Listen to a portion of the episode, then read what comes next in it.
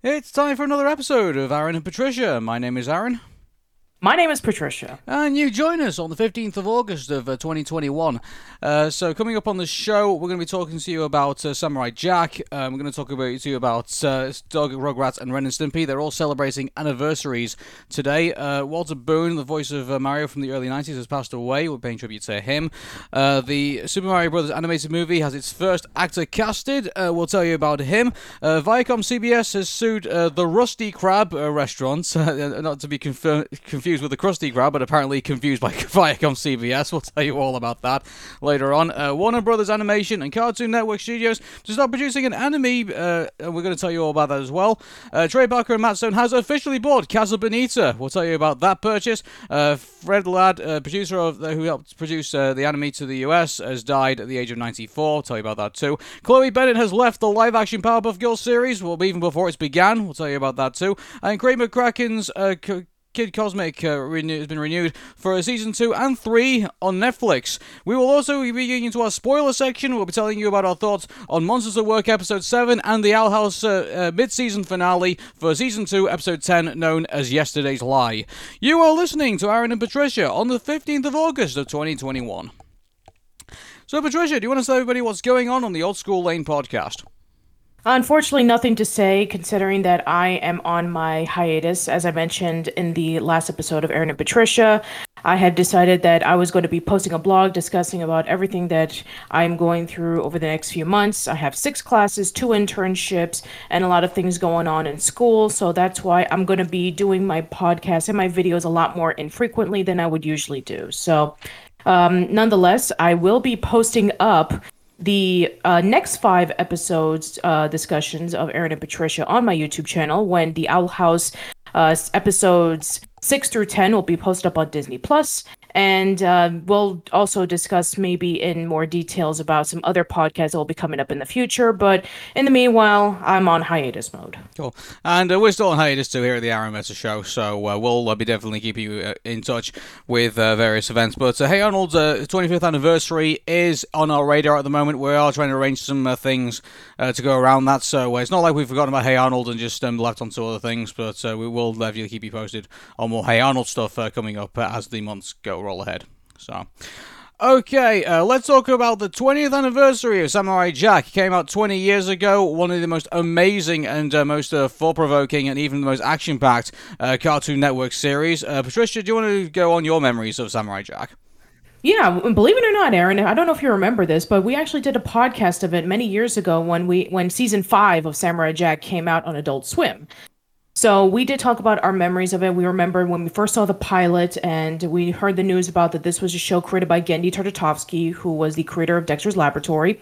And it was something completely different from Dexter's Lab, where Dexter's Lab was definitely more of a fun comedy with a lot of sci fi and uh, pop culture references with anime and superheroes and all that kind of stuff. Samurai Jack was a different show entirely, where it delved with like the evil Aku trying to take over everything, but the only thing that's stopping him is a samurai with a magic sword, and so he flings him into the future where he basically takes over everything. And the whole point of the show is for him to return to his time and for him to help out the people that Aku has severely affected. And we talked about this in casual chats. You can go listen more in detail with that, but the more basic stuff with Samurai Jack is that we talked about how amazing the show is. It really used the minimalist atmosphere that permeated throughout the show. Very little dialogue, beautiful music, just breathtaking backgrounds, and the way that they were able to utilize violence in a very unique way,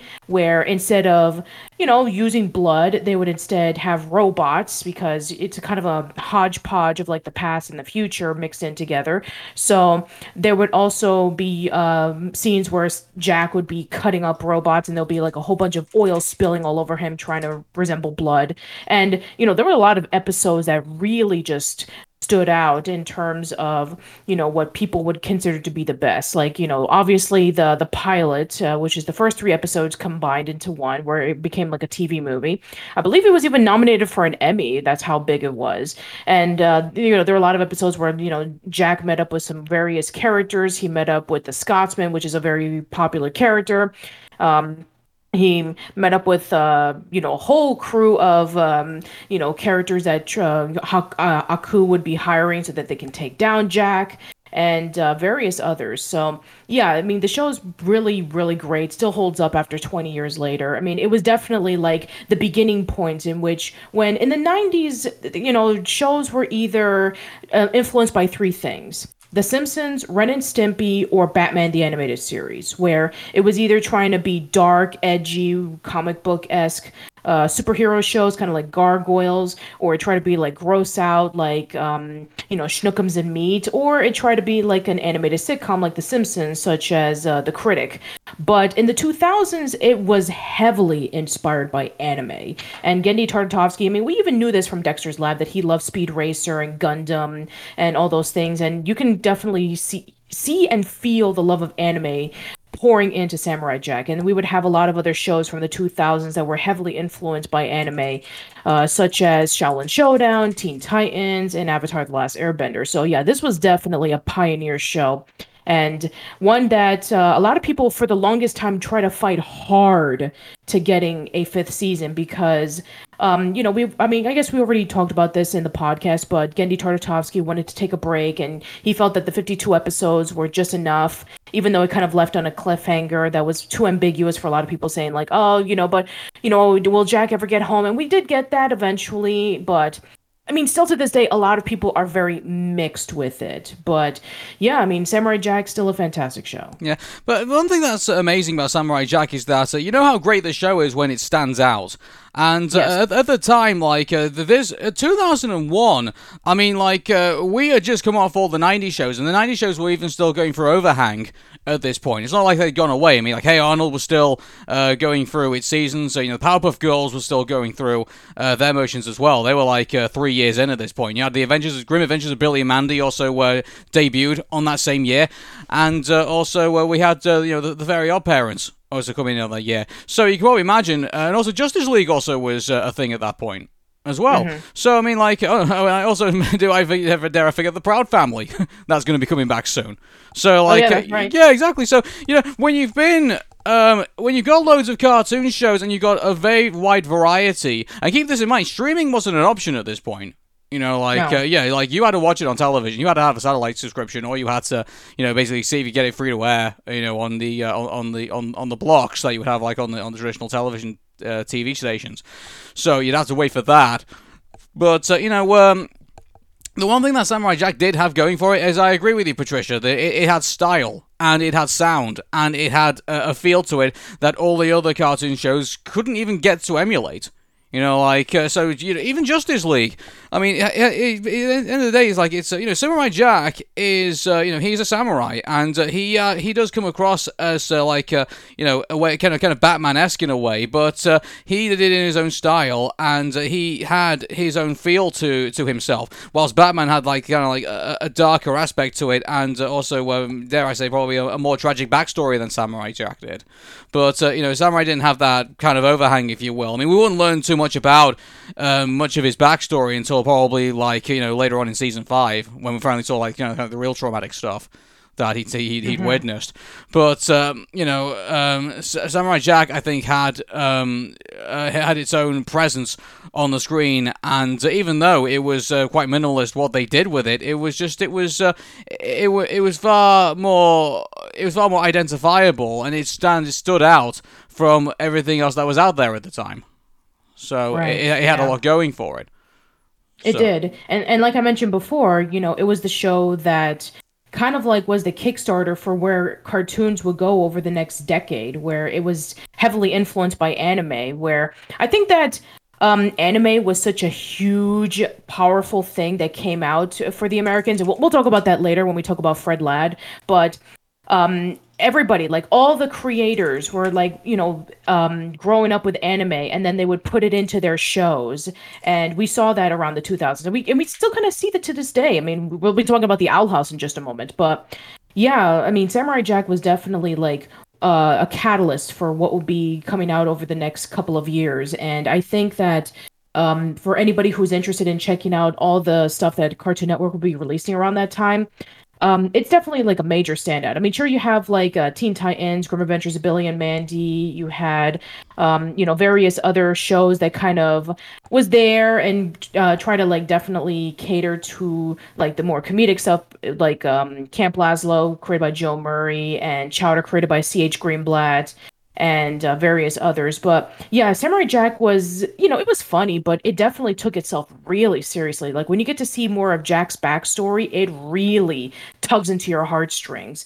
And when you get to see about all the people that Aku has heavily affected, it's like absolutely heartbreak. I mean, you know, we see how uh, you know Aku is like this, oh, you know, over the top ham and you know, do it saying a whole bunch of stupid jokes and all that kind of stuff. But you have to remember he's a dictator and he took over everything and everybody's lives were affected in a negative way. And Jack is supposed to be the one who helps everybody. You know, he's like the hope where everything is like really, really depressing and post apocalyptic and just decimated. So yeah, I think that Jack definitely was the light that was shining in the darkness that was Aku. And I know a lot of people, they felt that season five was a bit too dark. I mean, especially when we do get to know about Ashi, but still, I, I mean, I, and I know that a lot of people were kind of like mixed with the ending, where yes, Jack was able to finally go back into the past, and yes, Jack was finally able to defeat Aku, but at the cost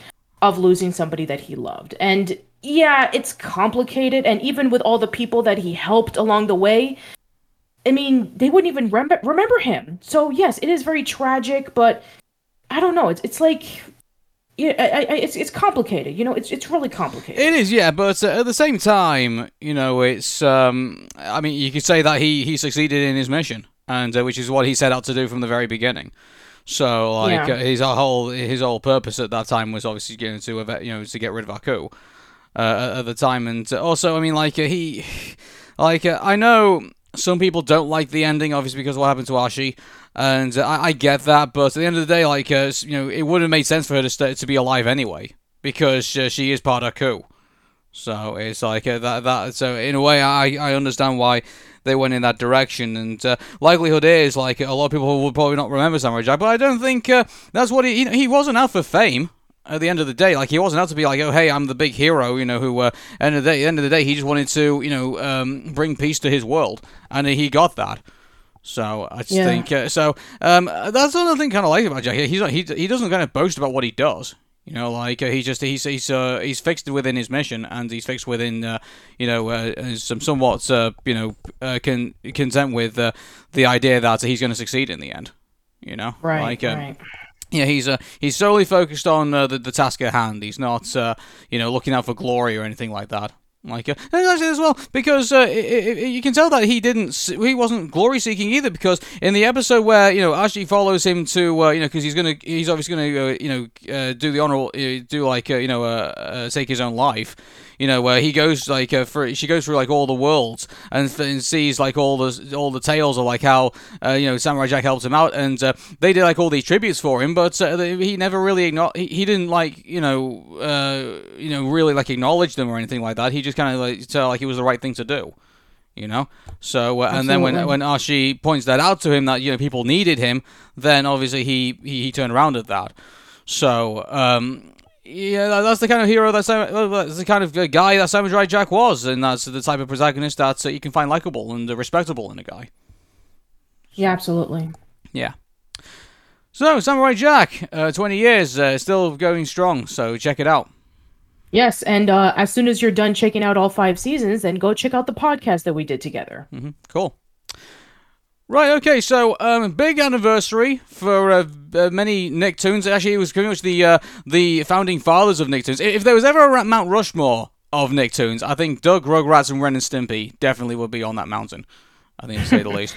So, uh, anyway, happy 30th anniversary to uh, for all the fans of Doug, Rugrats, and Ren and Stimpy. So, um, shall we start with Doug first? Because I think. Yeah, uh, let's start with Doug. Yeah, actually, one thing I would like to ask you to start off with this. Do you think Doug, out of the three, do you think he's probably the least appreciated uh, Nicktoon? Of this, it's hard. Okay, now here's the thing, and I've all I made an analysis video talking about um, how Doug was able to become influential with its simplicity, where Doug was very relatable. He was grounded. I mean, you have to remember that this came out around the early 90s, and the only slice of life, anything that we had at the time was Peanuts. And even to, and you know, this was like the beginning of the slice of life genre for Americans. I, and I'm sure that, you know, Japan has its own, but I'm talking about like specifically for like that particular audience where you know I, I i don't know if you've ever seen this babe but there's like this um chart where doug is like called primordial doug and all the other slice of life cartoons that would come out afterwards would be like compared to doug. Like pepper ann is girl doug and um, lloyd in space is alien doug and um, recess is group of doug. So yeah doug was definitely the one that really kickstarted the slice of life genre. A lot of people have made the argument that doug doesn't hold up compared to the you know, other Nicktoons that we'll be talking about in just a moment because um, other slice of life cartoons would come out and would take the elements that Doug did and just improve on it in every single way. I also did a video about this where I talked about the five reasons that Hey Arnold was an improvement over Doug, where story wise, character wise, setting wise, it was able to improve immensely. And people just don't seem interested in looking back on Doug because they say it's bland and, you know, Doug is a bland character, the show is slow paced and boring. But I think that you have to understand that uh, Doug was definitely very relatable for a lot of people who grew up at that time, and also the situations that were played on the episodes were something that real kids were going through at the time. And I think that Doug deserves not to be hated on compared to what the internet would say, where, you know, they would talk about that, you know, Doug is irrelevant and Doug doesn't need to be watched on because, you know, we have other shows that are better. I was invited over to a podcast called Yesterday's Capers, where um, the the host and I were talking about Doug and the Weekenders. And I saw the Weekenders for like literally the it was almost like the first time because I mean I saw like one episode or two, but I came into watching the at least half of the season uh, series of the Weekenders with fresh eyes, and I was like, you know, I mean, I know a lot of people like The Weekenders. It's considered to be a cult classic, and we did talk about this a while ago when they celebrated their 20th anniversary. But everything that I've seen the Weekenders on, I've seen it either in Doug or in other slice of life cartoons, and I just find it middling. While Doug is, you know, it's more groundbreaking. I even praise Doug for that. So. Yeah, I, I, I know a lot of people. I think what was unique about the Weekenders is that uh, how it uses three act structure, which is that uh, you know it obviously it would be uh, Friday the, the the episode would start, then we get into Saturday, and then we get into Sunday and that's basically yeah. how it would all it would all kind of like pan out. So uh, the weekend was unique in in that instance, but yeah, I agree with you. I think, uh, but, the thing I think we, we can make this argument for most other shows that basically do this with like kids in a group setting that have a, a, a, a uh, some kind of like uh, task to kind of like do. You know, like uh, I mean, obviously there's those other crazy cartoons that we have, which obviously you know don't uh, do, actually we kind of make us think that you know maybe Doug is probably the same option in some points, but we're talking looking at you, Johnny Test, but um, in regards to Doug as you know the the first show to accomplish this this type of thing. I mean, the, the, even the beginning is quite humble. I mean, like it's a it's a family moving into Bluffington. You know, it's obviously Doug's you know move for the first time. He's uh, got to deal with basically growing up in a completely new setting, and uh, he's got to also you know deal with uh, his older sister and obviously you know their uh, her her parents and uh, also like I believe his dad like changed like jobs a few times I believe in the show if, I, if I'm not yeah. mistaken. So you know, there's dealing with that as well. Like dealing with uh, you know a, a, father figure that uh, doesn't really have uh, much uh, stability, and then obviously you go. You know, I think I think Doug's mom was not uh, all that memorable to me. I think uh, that's. I mean, yeah, I the, the only thing yeah, the only thing that p- people remember about Doug's mom was that she was just obsessed with recycling, just like in that one episode where she um, finds out about, oh, you know, there's trash all over the street and we need to go over to the mayor to beautify Bluffington and all that kind of stuff. And, you know, she worked in a recycling center and she was concerned about the environment. And that's pretty much it. Judy, in fact, is probably the most memorable character out of all of them because I mean, the, the, you know the funny family, of course. I mean, other than Doug and Porkchop, I guess. You know, Porkchop's also a good character, but oh, yeah, yeah. Judy was, but Judy was the one that kind of like accentuated personality. She was like the beatnik who uh, thought that everything was just pedestrian and bohemian and all that kind of stuff. And she would talk about Shakespeare and she loved poetry. And yeah, she definitely exemplifies the uh, 60s hipster movement revived in the 90s. I, I, I talked about that in the video, so go check it out. But Uh, then you know you have all the other characters. You have Skeeter, you have Patty, you have Chalky, you have BB, you have Connie, you have Roger. I mean, a lot of these characters, a lot of people remember. I mean, I, know a lot of people nowadays they consider them to be tropes. Like, oh, Patty is the jock slash love interest. Skeeter is the goofball. Chalky is the jock. Yeah, but it is kind of what made the characters fun. You know, like Yeah. uh, yeah, because like uh, on top of that, like the fact that you also also you had uh, situations where you could uh, you could give these characters their own episodes. Pretty much, you know, like uh, if you remember, like Judy was like trying to do the school play, and uh, obviously it wasn't done to, uh, uh, you know, uh, Principal Bones, you know, uh, liking. So he ended up taking over the thing. and He ended up sucking, and then she walked in like you know, mi- you know, mi- midway through the, inter- in the through the interval, and like changed it all back to the way she wanted it, and everyone enjoyed it you know. So like, uh, eh, so they, they all all the characters have, uh, are really good at like uh, having their own like say within episodes, and uh, so Judy definitely Judy was one of my favorite characters. I have to say. Oh, yeah, I, I, I, absolutely. I, I, like Judy. Yeah, do you know what would be fun? I'd love to see Judy and Daria interact with one another. Oh, that would be so awesome, actually.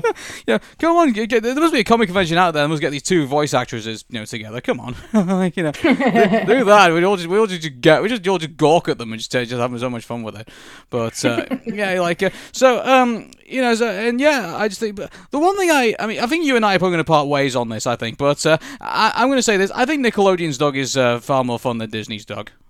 I think. Yeah, and I, I made an entire video about this. It's called "Is Disney's Doug Really That Bad?" Which, by the way, I recently got a comment on that video of how long the video was. It's over an hour, by the way. and and then they said, uh, and I quote, "Wait." Why is this video an hour long? I'm geeky, but not that much. Well, I, I don't know if you know this, but I'm a super geek. Oh, I am too. So like, uh, Yeah. yeah. I- If you're listening to this show, you're probably a massive geek like us. So Yeah. like, uh, there you go. The, the, Well, show, there you go. The show ain't for jocks, you know. So uh, but, yeah, but uh, so um, but you know, like uh, obviously with that, I mean, actually, wasn't it interesting? I think that uh, you and I, I'm sorry to talk production during the podcast, but uh, have you actually I done like a casual chats of like just talking about Doug? I'm trying to remember. No, we never did. I, I've never done a, pa- a casual chats about Doug. You so know what? don't, I, we, we, we should do one. I really think because uh, I I know we've like done videos and things like that. and We've discussed it like you know we like done like analysis things and things like that. But I think we should just kind of sit down and talk about the show. You know, I think. uh, Yeah, I mean, now that I think about it, um, you know, a lot of people have been requesting me to do a casual chats on the three Nicktoons. I mean, not so much Rugrats because I do View from the Crib with ZL, where we look at every episode of each season. Which, by the way, I still have season three up. I'm just editing it. It's over four hours long. Please be patient.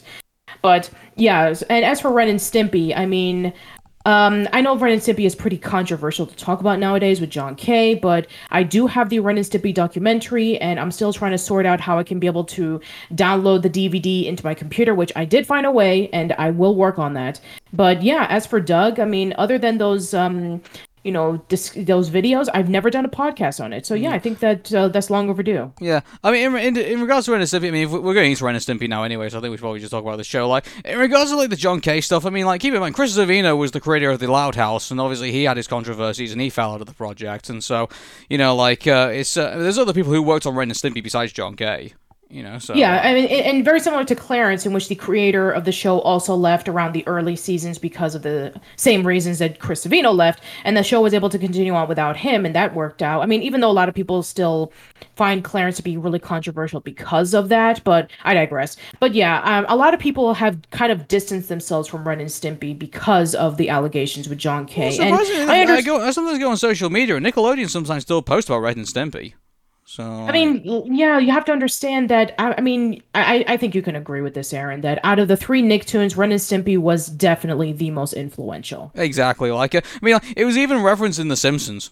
I mean, like, Not uh, only, not yeah, oh yeah, I remember. That's, I remember that episode because I actually um did that little um uh, the the video um uh Media Hall of Fame where uh, it was that one episode where Bart and Lisa were writing uh you know for Krusty the Clown um you know the Itchy and Scratchy cartoons and they were actually nominated for an Emmy and uh, then it was like you know uh, Ren and Stimpy and then the picture is um animation not shown here. So yeah I know about that. Well, actually, there was actually uh, there was an episode. I'm pretty sure where I don't know if it was either Homer or if it was like um, where they actually were watching Ren and Stimpy and actually had it on I the know what TV.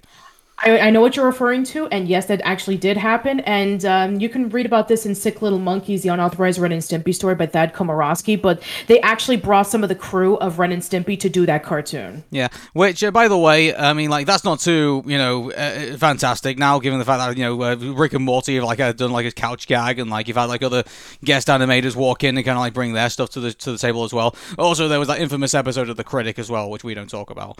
But um, you know, like uh, yeah, so regards to Ren and Stimpy, I mean, like it was everywhere. Like uh, the the merchandise that was just flying off the shelves for Ren and Stimpy. Everyone loved the characters, and uh, they didn't really care how crazy the show was. Like you know, they were just uh, you know pretty iconic in that. Mind you, the one thing that kind of sticks out in my mind was when um, Ren was dying.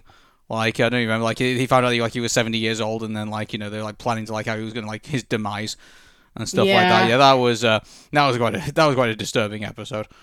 I mean, it, it- to be fair, it was one of the later season episodes, so yeah. I mean, they really went there, but yeah, I, I mean, the the first two episode, uh, for I mean, sorry, first two seasons of Ren and Stimpy, a lot of people consider to be like the most classic because you know Spumco worked on it, and uh, you know John Kay was you know heavily influenced by Bob Clampett. I mean, you can definitely tell with like looking at the character designs of um, you know with Stimpy, which is based off of a character from Gruesome Twosome, which is a Tweety cartoon from the 40s, and also with the crazy um, zaniness of classic Looney Tunes and Hanna Barbera cartoons. Uh, he was hugely influenced by that, and he put it into Ren and Stimpy, but just elevated it so much where it just pretty much broke all the rules. I mean, it just, I mean, it's an underestimate of what Ren and Stimpy was able to do for animation. I mean, animation at the, or on the 80s, you know, it was just nothing but 30 minute toy commercials and any you know like oh you know properties from like 20 years ago you know so uh john kay was able to come in bring some fresh ideas. And he was the one who brought back you know the storyboarding thing which uh, back then um wasn't used as much anymore because uh you know storyboarding took a lot of time and you know too much drawing effort. So that's why they'd use script based which is what you know sitcoms do nowadays like the simpsons or um Family Guy or any of the sort. But storyboarding was when they get to be able to take the script and then just draw it, and then the animators would just use some of the storyboards and then just put it into the final screen. And they brought that back in a massive way. Nowadays, pretty much everybody uses storyboarding as their way of drawing animation. I think I think one, I think there was one of the, re- one of the reasons that uh, some shows got rid of storyboarding is because basically it would cause debates amongst the the, the creators of the show and like the staff.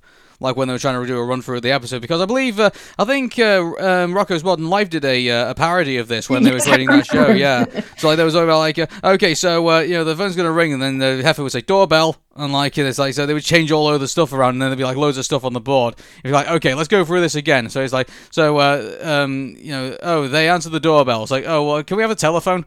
Like you know that, that whole thing, yeah. So you know even Rocko's Modern Life poked fun at the uh, whole idea of like storyboarding, you know, because he just yeah, caused. I mean, there, there there was a lot of reasons why, but yeah, I mean, uh, I mean, other than like you know, um, you know, animated sitcoms like The Simpsons and Bob's Burgers and various other shows, um, you know, most animated shows nowadays do storyboards, and Ren and Stimpy brought that back. And another thing that it brought back was um, the way that it was able to just utilize the backgrounds. Like if you were to take a look at the backgrounds of Ren and Stimpy, they are very detailed it's very weird and colorful and angular and just you know filled with like weird shapes and drawings. And um you know William Wray who's the one who did the a lot of the backgrounds for Ren and Stimpy and you know he's an artist and he was able to just use the you know classic acrylic paint and you know be able to just you know do all these like weird uh, design choices. And then you have Bob Camp, who, you know, a lot of people now consider to be the true creator of Ren and Stimpy at this point. He was the one who wrote a lot of and fantastic episodes of Ren and Stimpy, and he also became the showrunner after John Kay left.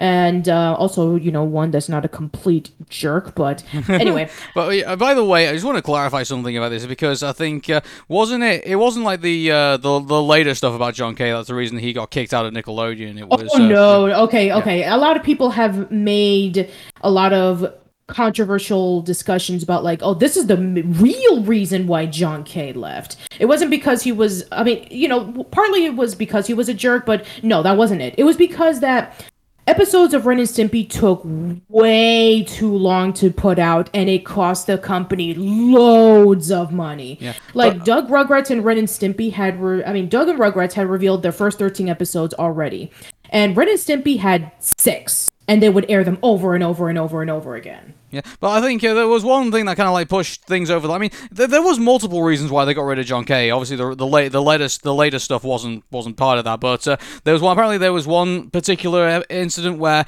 they had an, an episode in the show that uh, where uh, s- uh, uh, Ren beat uh, like uh, there was a one of the characters like with an oar and completely brutalized him and leaving him black and blue Oh and yes, swollen. that's That, that, yeah, that that's was that, right. Yeah, and there was that scene, and apparently that pushed things over the line quite a bit. And uh, you know, John Yeah. Kay and Nickelodeon had a very fractious relationship because obviously he had a vision of what Ren and Stimpy was, and Nickelodeon had their own vision of it. And then when they finally gave him the boot, you know, they took over production and basically went with their own uh, tangent of what they thought uh, Ren and Stimpy should have been. So Yeah, and the fans were pissed. They blamed Bob Camp for kicking out John K., and they were like, you know, even like, you know, threats to Nickelodeon. Hindsight is twenty twenty. oh, but anyway, getting away from that, I mean, like, uh, so, um, obviously, you know, Ren and Stimpy unfortunately had a, a bit of a taint after that. I mean, like, uh, they uh, ended up doing Adult Party cartoon, which uh, obviously was uh, the you know the infamous you know says set of uh, Ren and Stimpy episodes, which none of the fans like. So Nope. it's, it's always been about the Nickelodeon you know version of the show. So, uh, but uh, and also uh, you know uh, give credit to Billy West as well because uh, he uh, took up uh, I think uh, both roles. I think he did. For Yep, he Stimpy. did. Yep, he he did Stimpy, and then John did Ren, and then after John was let go, then Billy took over for Ren. So he did both Ren and Stimpy, and not only that, but he did the announcer, he did the salesman, he did a whole slew of characters on the show. And this was like, I mean, you have to remember, Billy West not only did Ren and Stimpy, but he also did Doug and Roger around the same time. Oh, uh, Billy West did loads of things during that time. Like you know, his his his schedule was probably more packed than the president of the United States. You know, like uh, he, he he did he did a load of stuff at that time. Like he, he was, Yeah, he was in he- demand. Oh yeah, he was in huge demand, especially if you remember this was around the same time he was doing the Howard Stern show. Yeah, it was, it's kind of amazing that he ended up doing Futurama. You know, like uh, it's. Uh, I mean, don't get me wrong, it's a big role to do Fry, but uh, you know, we given his schedule, he's surprised that you know he, Matt Groening managed, managed to get his attention. I, I guess that you know, I mean his, I I mean his stint with Howard Stern was coming to an end, and uh, remember he didn't do Disney's incarnation of Doug, and you know he did do a few Oh yeah, he, other roles he, in he, between. he's he, he's gone on record to say he can't watch the show. Like, no, he uh, can't. He he hates the Disney incarnation. He he tried watching it, but every time he did, it it, it felt like a train wreck to him. Well, So, can you blame him? Like, you know, the, the show was like uh, they had to make massive. Well, not. I don't know if they were forced to make massive changes in the show. Like, I don't know if it's just the fact that it was another. They tried to treat it like as another season of the show, and so they basically progressed it to like where you know what? Uh, Mr. Dink's wife was now the mayor, and uh, now uh, Roger Roger was basically a, a, a rich kid, and uh, you know they had like uh, you know other stuff was going on. Like, uh, um, did they replace? They replaced Principal Bone, didn't they? Like, uh, Well, okay, so I guess I gotta explain this. So, in a later episode that happened in the season, it was called Doug's Secret to Success. Mr. Bone became the vice principal of Beebe Bluff Middle School. How? It, well, it turned out that their real principal decided to take a test about what is your career of choice, and it turned out he's supposed to be a billionaire by day, crime fighter by night, and he became the Beaver. I'm not joking. That actually happened. And so the principal decided to look, okay, um, I need to find a vice principal to take over. And so um, he found Mr. Bone out of a slew of other great candidates like a werewolf and a mummy. Yes and he found Mr. Bone, and so he decided to hire him. Now, it's never explained on why Mr. Bone um, left, you know, uh, Bluffington School. I don't know if he was fired. I don't know if he quit. I have no idea. But yeah, he did come back in an episode of that, um, you know, that that episode, and then he would continue being a part of the series from then onward. So, uh, but uh, you know, uh, we, we talk about Doug, we talk about Ren and Stimpy, but so he has to run on, move on to the Rugrats, which is like you know you think would be like the bigger show of the two. So, uh, I mean, t- yeah, I, I mean, it's kind of hard to say because who wants to say it's the Rugrats? yeah, while Ren and Ren and Stimpy was like the big influential juggernaut. Rugrats was the one that made Nickelodeon the most money. I mean, it, it's not hard to say that after Ren and Stimpy ended its run in 95 and then they started to do the reruns of Rugrats and then they put out the Hanukkah special and then that was it. That history was made. Rugrats became a huge contender after that. There was the merchandise, there was uh, the renewal of the seasons, where it, instead of going for the first three like a traditional, um, you know, animated show was at the time, where they have like 65 episodes and then they'll just have reruns in syndication. But in this case, where um, everybody was praising Ren and Stimpy around the early 90s, everybody was praising Rugrats around the mid to late 90s. And this was when Rugrats had the movies, this was when Rugrats had the spin off series. I mean, it, the same thing that SpongeBob is going through now, Rugrats already went through it 25, uh, almost 30 years ago. Yeah, and uh, well, yeah, I was going to say that the Rugrats movie, like, it made Nickelodeon like 140, you know, 141 million dollars. You know, like uh, yes, was... and, and, I, and I mentioned this before. First animated movie not done by Disney to make that kind of money. Mm-hmm. And also, I believe uh, then they continue on. Actually, this is the thing about this: the Rugrats movie wasn't all that well received either. Like you know, it's, uh, no. uh, it wasn't. But uh, you know, then they and you would have thought like after the reception, you thought that uh, they would be done, but no, they came out with Rugrats in Paris and made even more money. you know, like and yeah. you got better got better reviews too. So like you know, Rugrats, yeah. Rugrats in Paris was a massive over, improvement over the Rugrats movie. You know? Yes, it was. And this is from, and you know, this is even from somebody like me. And, you know, a lot of people may disagree with me saying, oh, but Rugrats the movie, you know, it's a classic. And I'm like, I don't agree. I mean, I don't like. I mean, the first, the introduction of Dill kind of like really turned me off, and it turned off a lot of people my age who you know saw Rugrats when it first came out, and it's like, oh great, you know, now we have this annoying baby character, and you know the whole thing about like, oh, but you know, you know that scene where Tommy was about to dump the the you know the the, the baby food on Dill, and you know he stopped him from doing it. That was a touching moment. It made me cry, and I'm like, I think it was forced. I'm sorry. Yeah. I think it was just genuinely forced. I didn't fall for it. I didn't like Dill then, and I kind of don't like him now, especially with what they did with him in All Grown Up, where they turned him into a conspiracy nut. Oh, we'll talk about that later, by the way. but yeah, um, mind you, in regards to the uh, the movies, even uh, it couldn't survive. You know, the third movie where it went wild. So um, yeah, and, I, uh, I, I I hate that movie so much. I'm yeah. sorry. Yeah, it's like I, I can't get over the fact that you know uh, what was this? It was um uh you know his his name just goes flying out of my head now. It was uh Bruce Willis. Yeah, he he he voices apparently Bruce Willis apparently is Spike in this movie. Yeah. Jesus. Yeah. Oh, gee, that was a terrible choice. I mean, the, the you know Bruce Willis as Spike, it, it wasn't the character. I, I don't know what they they were thinking of. It's like, okay, you know this loving, compassionate dog that would be around with Tommy and the gang. Let's turn him into a cocky jerk. Yeah, it just it didn't work. Nope. Uh, Not at all. Yeah. Anyway, but you yeah, can't really, you can't really defend it as like Eliza's interpretation of Spike either, because like uh, nope. you know, it's just it's uh, it is Spike, whether yep. you like it or not. So. Yeah, and um, you know, uh, and and you know, just like um, how all of these uh, Nicktoons became like hugely influential, and you know, all three of them had their own version of either a spin-off or a reboot. So uh, Disney had all, you know, uh, Disney brought back Doug with Disney's Doug, obviously, and uh, Ren and Stimpy had Adult Party Cartoon on Spike, and then Rugrats had All Grown Up, Rugrats Preschool Days, and then the reboot, which is currently on Paramount Plus. Mm-hmm. Okay. So yeah, a lot of people have made the argument about, um, you know, which is the worst. I mean, Adult Party Cartoon is the worst, hands down. Mm-hmm. But as for like which is the second worst, oh, that's hard to say. I mean, I might do a video on All Grown Up in the future, but they're problematic for different reasons. I made the argument that Doug came out around the time when there were a lot of other slice of life cartoons that were out that were uh, superior in every single way, but all Grown Up goes through a different problem. It, it, feels like they were trying to do As Told by Ginger, but with Rugrats characters, and that didn't exactly work.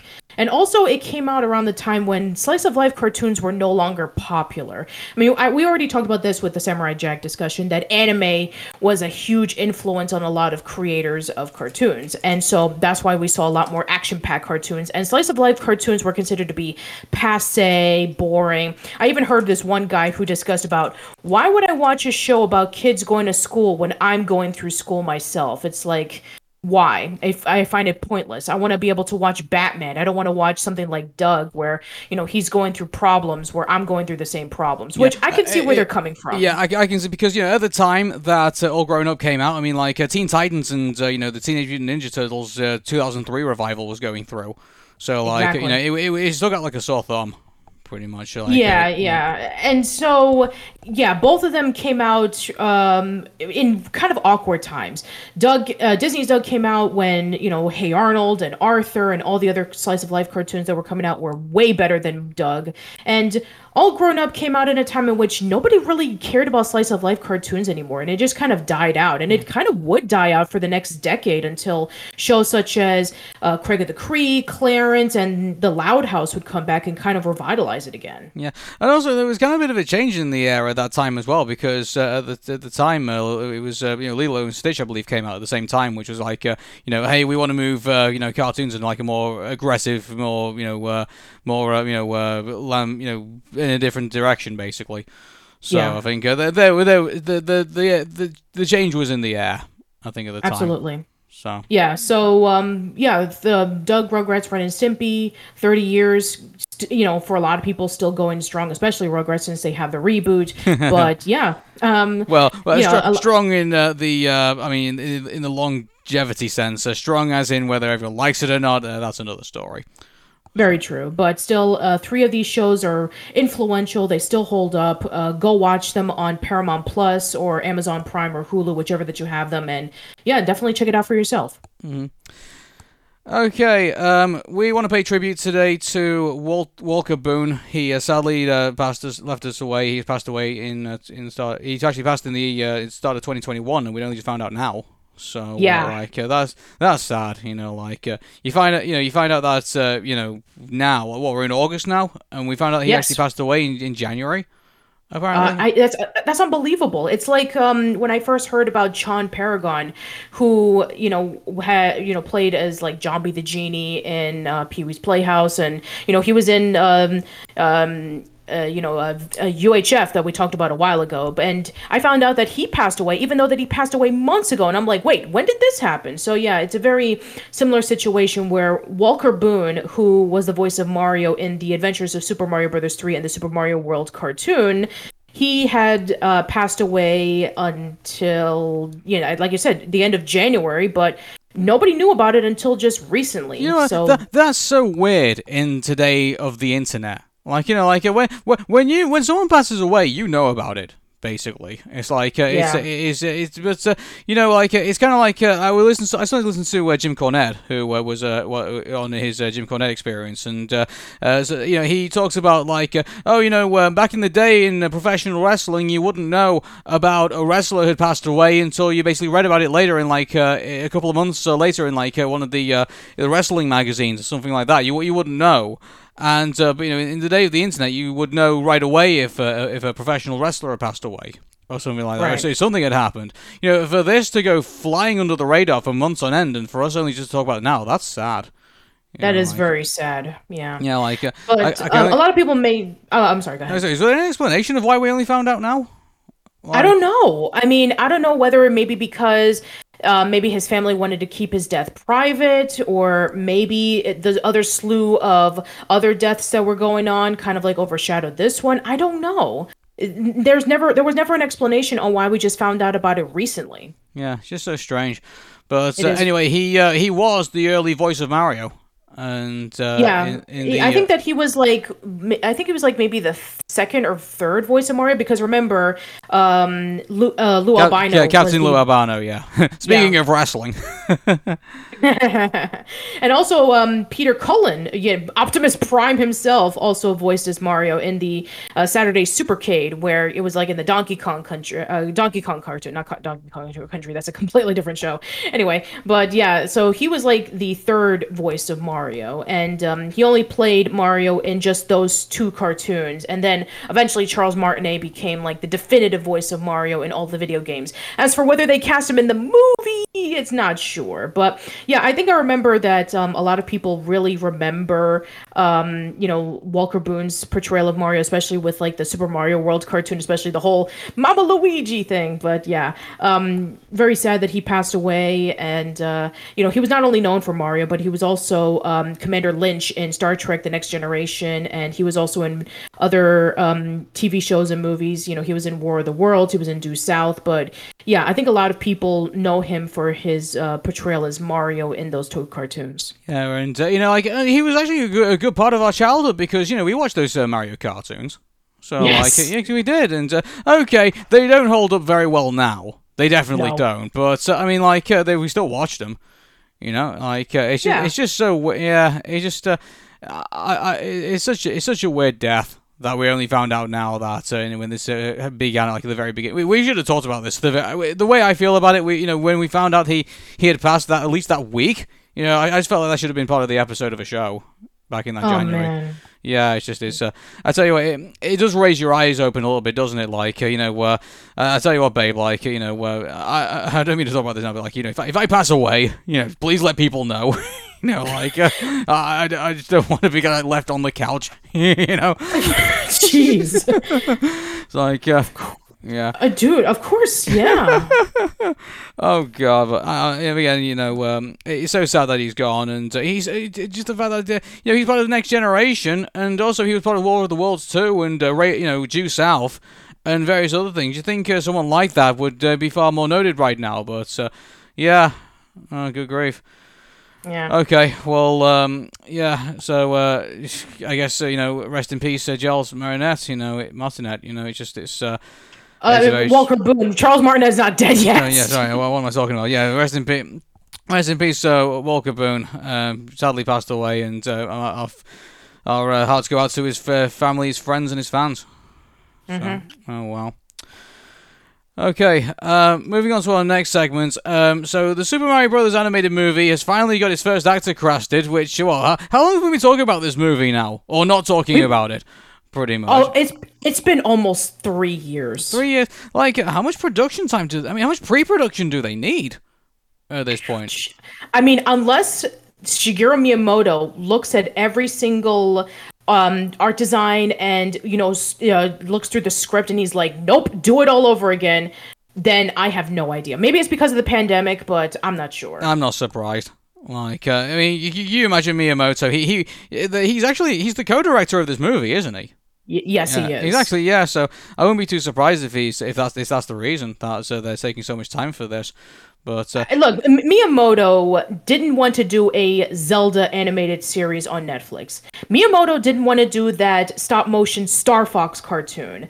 He is very, very particular of uh, having his video games adapted because he does not want the same thing to happen with the 93 live action Mario movie. Yeah. But uh, you know, the the casting, as far as we're aware, is not of actually of either Mario or Luigi or Yoshi or Peach or Toad or like. Uh, apparently, this guy who is going to be uh, playing a character, I believe his name is uh, um something else. Uh, uh, what is it, Sebastian Mas- Mascalesco? Yeah, his name is uh, yeah, yeah. Sebastian Maniscalco, and he's gonna be Spike from of all things, Wrecking Crew. Wow. So, um, okay, um, we are going to delve quite a bit into Super Mario Brothers lore. Who is Spike, and what, who are the Wrecking Crew?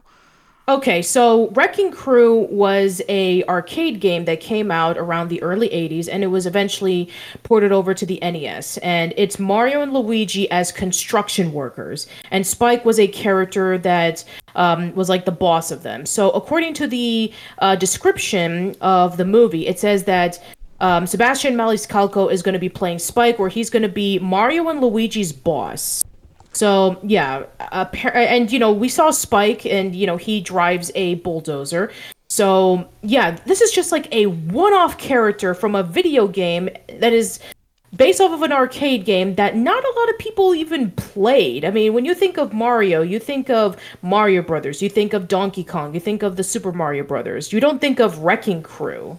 It makes you wonder, They're like you know, really how, how many other like uh, you know unknown Super Mario, you know, unknown Mario characters are going to start t- turning up in this movie. If you think about it, like, uh, are Oh, we are, we- are we not even going to get like some of like the later characters? Like, uh, is it literally going to be like, is this movie going to be like telling like a retelling of like the origin story of of Mario?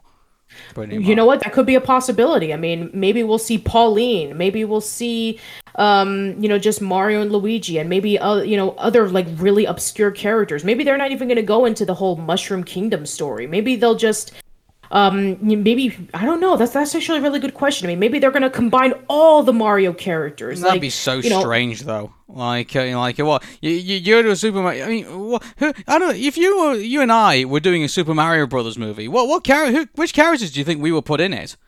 Like, you know, I mean, obviously Mario, Luigi, Toad, Bowser, Yoshi, Princess Peach, Princess Daisy. yeah, but you know, like uh, Pauline would like be very down the list. I mean, she should be a cameo at best.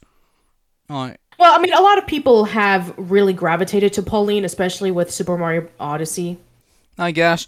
But uh, yeah, I mean, like uh, it just feels so strange that uh, you know you would go well, you you you you you- your main characters where you'd think the, and also as well like the guy that we're talking about now is uh, not even like one of the main characters. He's just a. He, uh, from what I can gather, he, I don't know if he's going to be one of the main characters in the movie, but uh, if they are going to go to an origin story, he probably might be. But uh, you know, it's it's just such a strange announcement to make that uh, you know your very first character you're going to be bringing in and uh, he's a, a character we've not seen for a long time. For uh, uh, I mean, this actor, what what else has he done uh, I besides? don't, I don't really know actually because I just pulled up the announcement. I mean, I haven't really No disrespect to Sebastian. I'm sure we're going to find out soon that he's actually done something really spectacular. you know, Yeah. Sod, Sod's Law.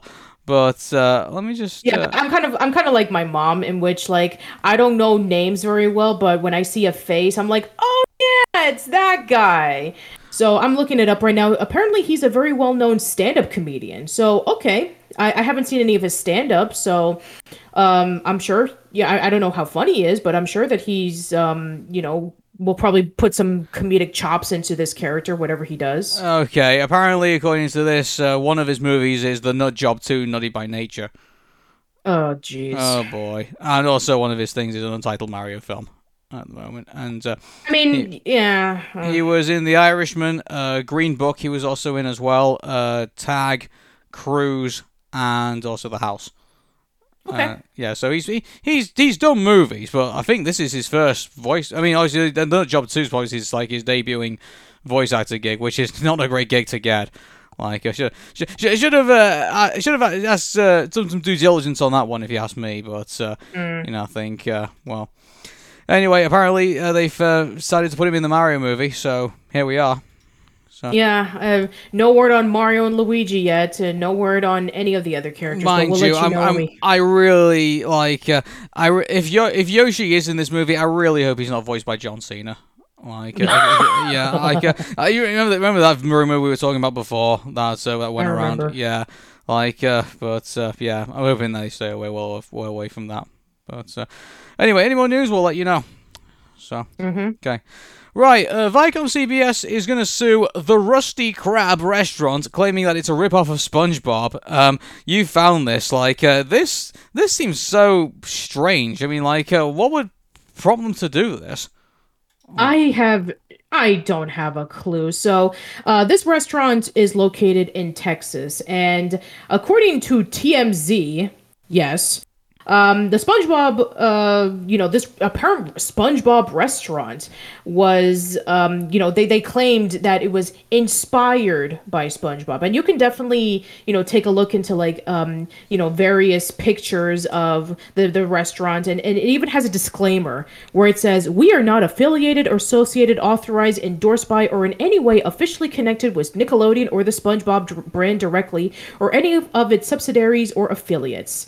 So they said that they are um, trying to create this restaurant because it is an amazing series that added value to your childhood. Enjoy the storytelling from our eyes in the most fun way. And yeah, when you take a look at the restaurant, I mean, it is like spot on, you know, just i the entire recreation of just SpongeBob's house, which is interesting because um you know, like they they mentioned before, they're not associated or affiliated with Nickelodeon, Viacom, or with SpongeBob. So yeah, Maybe- Viacom maybe is they- maybe they the hell out of Yeah, them. maybe they should have taken the K out of crab. Maybe, maybe just have like a maybe just call it the rusty crab, and therefore like you It- know. it- it- um, b- babe, it, it is called the Rusty Crab. well, but no, no. According to this, it's the it's the the, the the name of the restaurant. It still has a K in the crab in it.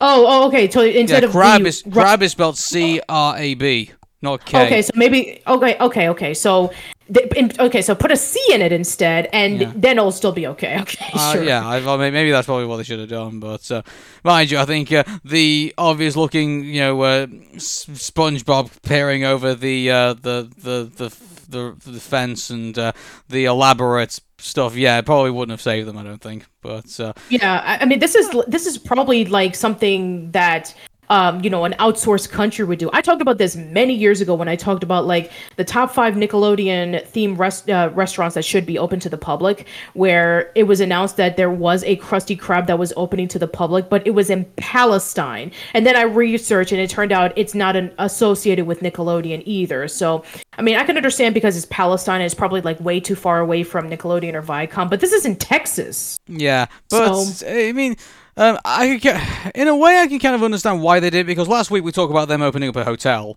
So like Yes. uh, they're obviously interested in properties that uh, they want to open up and uh, they want to have it on their own style and they want uh, their uh, you know intellectual property all to themselves in regards to like you know re- you know real ta real estate and things like that. So I can understand why they went that that direction with it. But at the end of the day, like uh, I look at this place like uh, I'd actually want to go here. I want to go here too. Actually, this is kind of like the time in which when uh, Good Burger was open for a short while in Los Angeles, and even Kel Mitchell himself was dressed up as Ed, giving away these burgers. And it's like, oh, I wish I would have gone to that event. And this one looks like fun. I mean, it looks like a great place for SpongeBob fans to just, you know, take pictures of it, have their own, you know, interpretation of what their Krabby Patties are. Like, this looks awesome. Yeah, but uh, I can understand why you know Viacom have done the, what they've done. So like, uh, yeah, so I guess uh, either they're gonna have to tear it all down and turn it into something else, or which will be a shame. But uh, you know, like either Yeah, this, this this reminds me of the time in which when there was uh, you, you know that story in Japan where um, there was a karting company that uh, decided Yeah, I- to create I- the whole Mario Kart stuff and Nintendo sued them. I remember about that. Uh, didn't uh, I mean how safe is that? Because like they race around carts on streets on the streets, don't they? Uh, Yeah, yeah. I, I don't know how Japan works around this kind of thing, but they were able to work around it where they were able to just, you know, remove the whole Mario Kart thing insp- inspiration. And then they're like, oh, but if you want to dress up as the Mario characters, that's perfectly fine. So they were able to make a loophole around it, and they no longer called it Mario Kart, you know, like go karts or something like that, whatever they called it. But yeah, they were able to work a, a loop around that. But as for this, I have no idea how they would be able to work around it. I mean, I'm sure they can be able to just like restructure the whole thing, you know, be get, you know, not make it too SpongeBob esque, but kind of like keep the spirit of SpongeBob. Maybe that could work. But yeah, uh, if they want to not be sued by Viacom, or maybe Viacom would let them have a break, and maybe this will make them inspired to open up other Nickelodeon themed restaurants, huh? huh? Uh, you know, think I- about I that. doubt. Uh, Keep this in mind, babe. This is this is Viacom and this is Nickelodeon. They don't always make the best decisions. Yeah, very true. Yeah. Okay. So that's that. Um, moving on, uh, Warner Brothers Animation and Cartoon Network Studios are going to be produ- producing anime, and it's under the direction of uh, Jason uh, DeMarco. Uh, you have to forgive me; I'm not overly familiar familiar with Jason's work. So, uh, what is? Okay, uh, so he okay, so Jason DeMarco, uh, for those who don't know, he has been working for Adult Swim for the past few years, and he has been working for this division for decades. And now that he's currently the president of Adult Swim, he wants to be able to open up this division where they will start producing anime that is more featured for like an older audience. The, he is currently the creative executive for the Lord of the Rings animated movie that we talked about a while ago. But he says that uh, because of him experiencing with, um, you know, Adult Swim, and also he was the co-creator of the Toonami block, by the way, and he still continues to work on it to this day. And now he wants to be able to um, open, you know, create their own anime that is outside of Japan, and you know, bring it in for this, um, you know, new audience. Mm-hmm. So, well, I think, uh, I mean, eh, first of all, I didn't realize that Jason DeMarco was actually the president of uh, Adult Swim. I, I, don't keep up with the politics of all, you know, divisions and everything like that. So, I mean, that's that's a surprise. That's always a surprise to me. But, well, well, currently, I mean, he used to be. Um, Michael Ouweleen is the president of Adult Swim. Oh, he's oh, right. The co- he's the co-creator of Toonami, and mm-hmm. he works really closely with a lot of those people. But yeah, the fact that he's going to be, you know, doing his own you know, um, you know, producing anime under, you know, Warner Brothers Animation and Cartoon Network Studios. This is a huge thing because uh, one of the reasons why Infinity Train was canceled was because Warner Brothers and Cartoon Network were so concerned that it was not leaning towards a younger audience anymore. They just felt that it was getting way too dark and it was getting way too serious for what they consider cartoons to be. And it's like, no, kids can be able to watch this stuff and be able to appreciate it. So they want to be able to lean more not only towards an older audience, but they want to be able to just you know have the sense of freedom that oh you know ki- uh, cartoons are not just strictly as a kids thing it's like you know it's a gray area. You either have to be like really really juvenile for kids or you have to be like really gross and edgy for adults. I mean for you know shows like infinity train and the owl house that are like definitely leaning more towards the middle they're the ones that are struggling the most because you know in in our nation and on our culture people don't take cartoons seriously.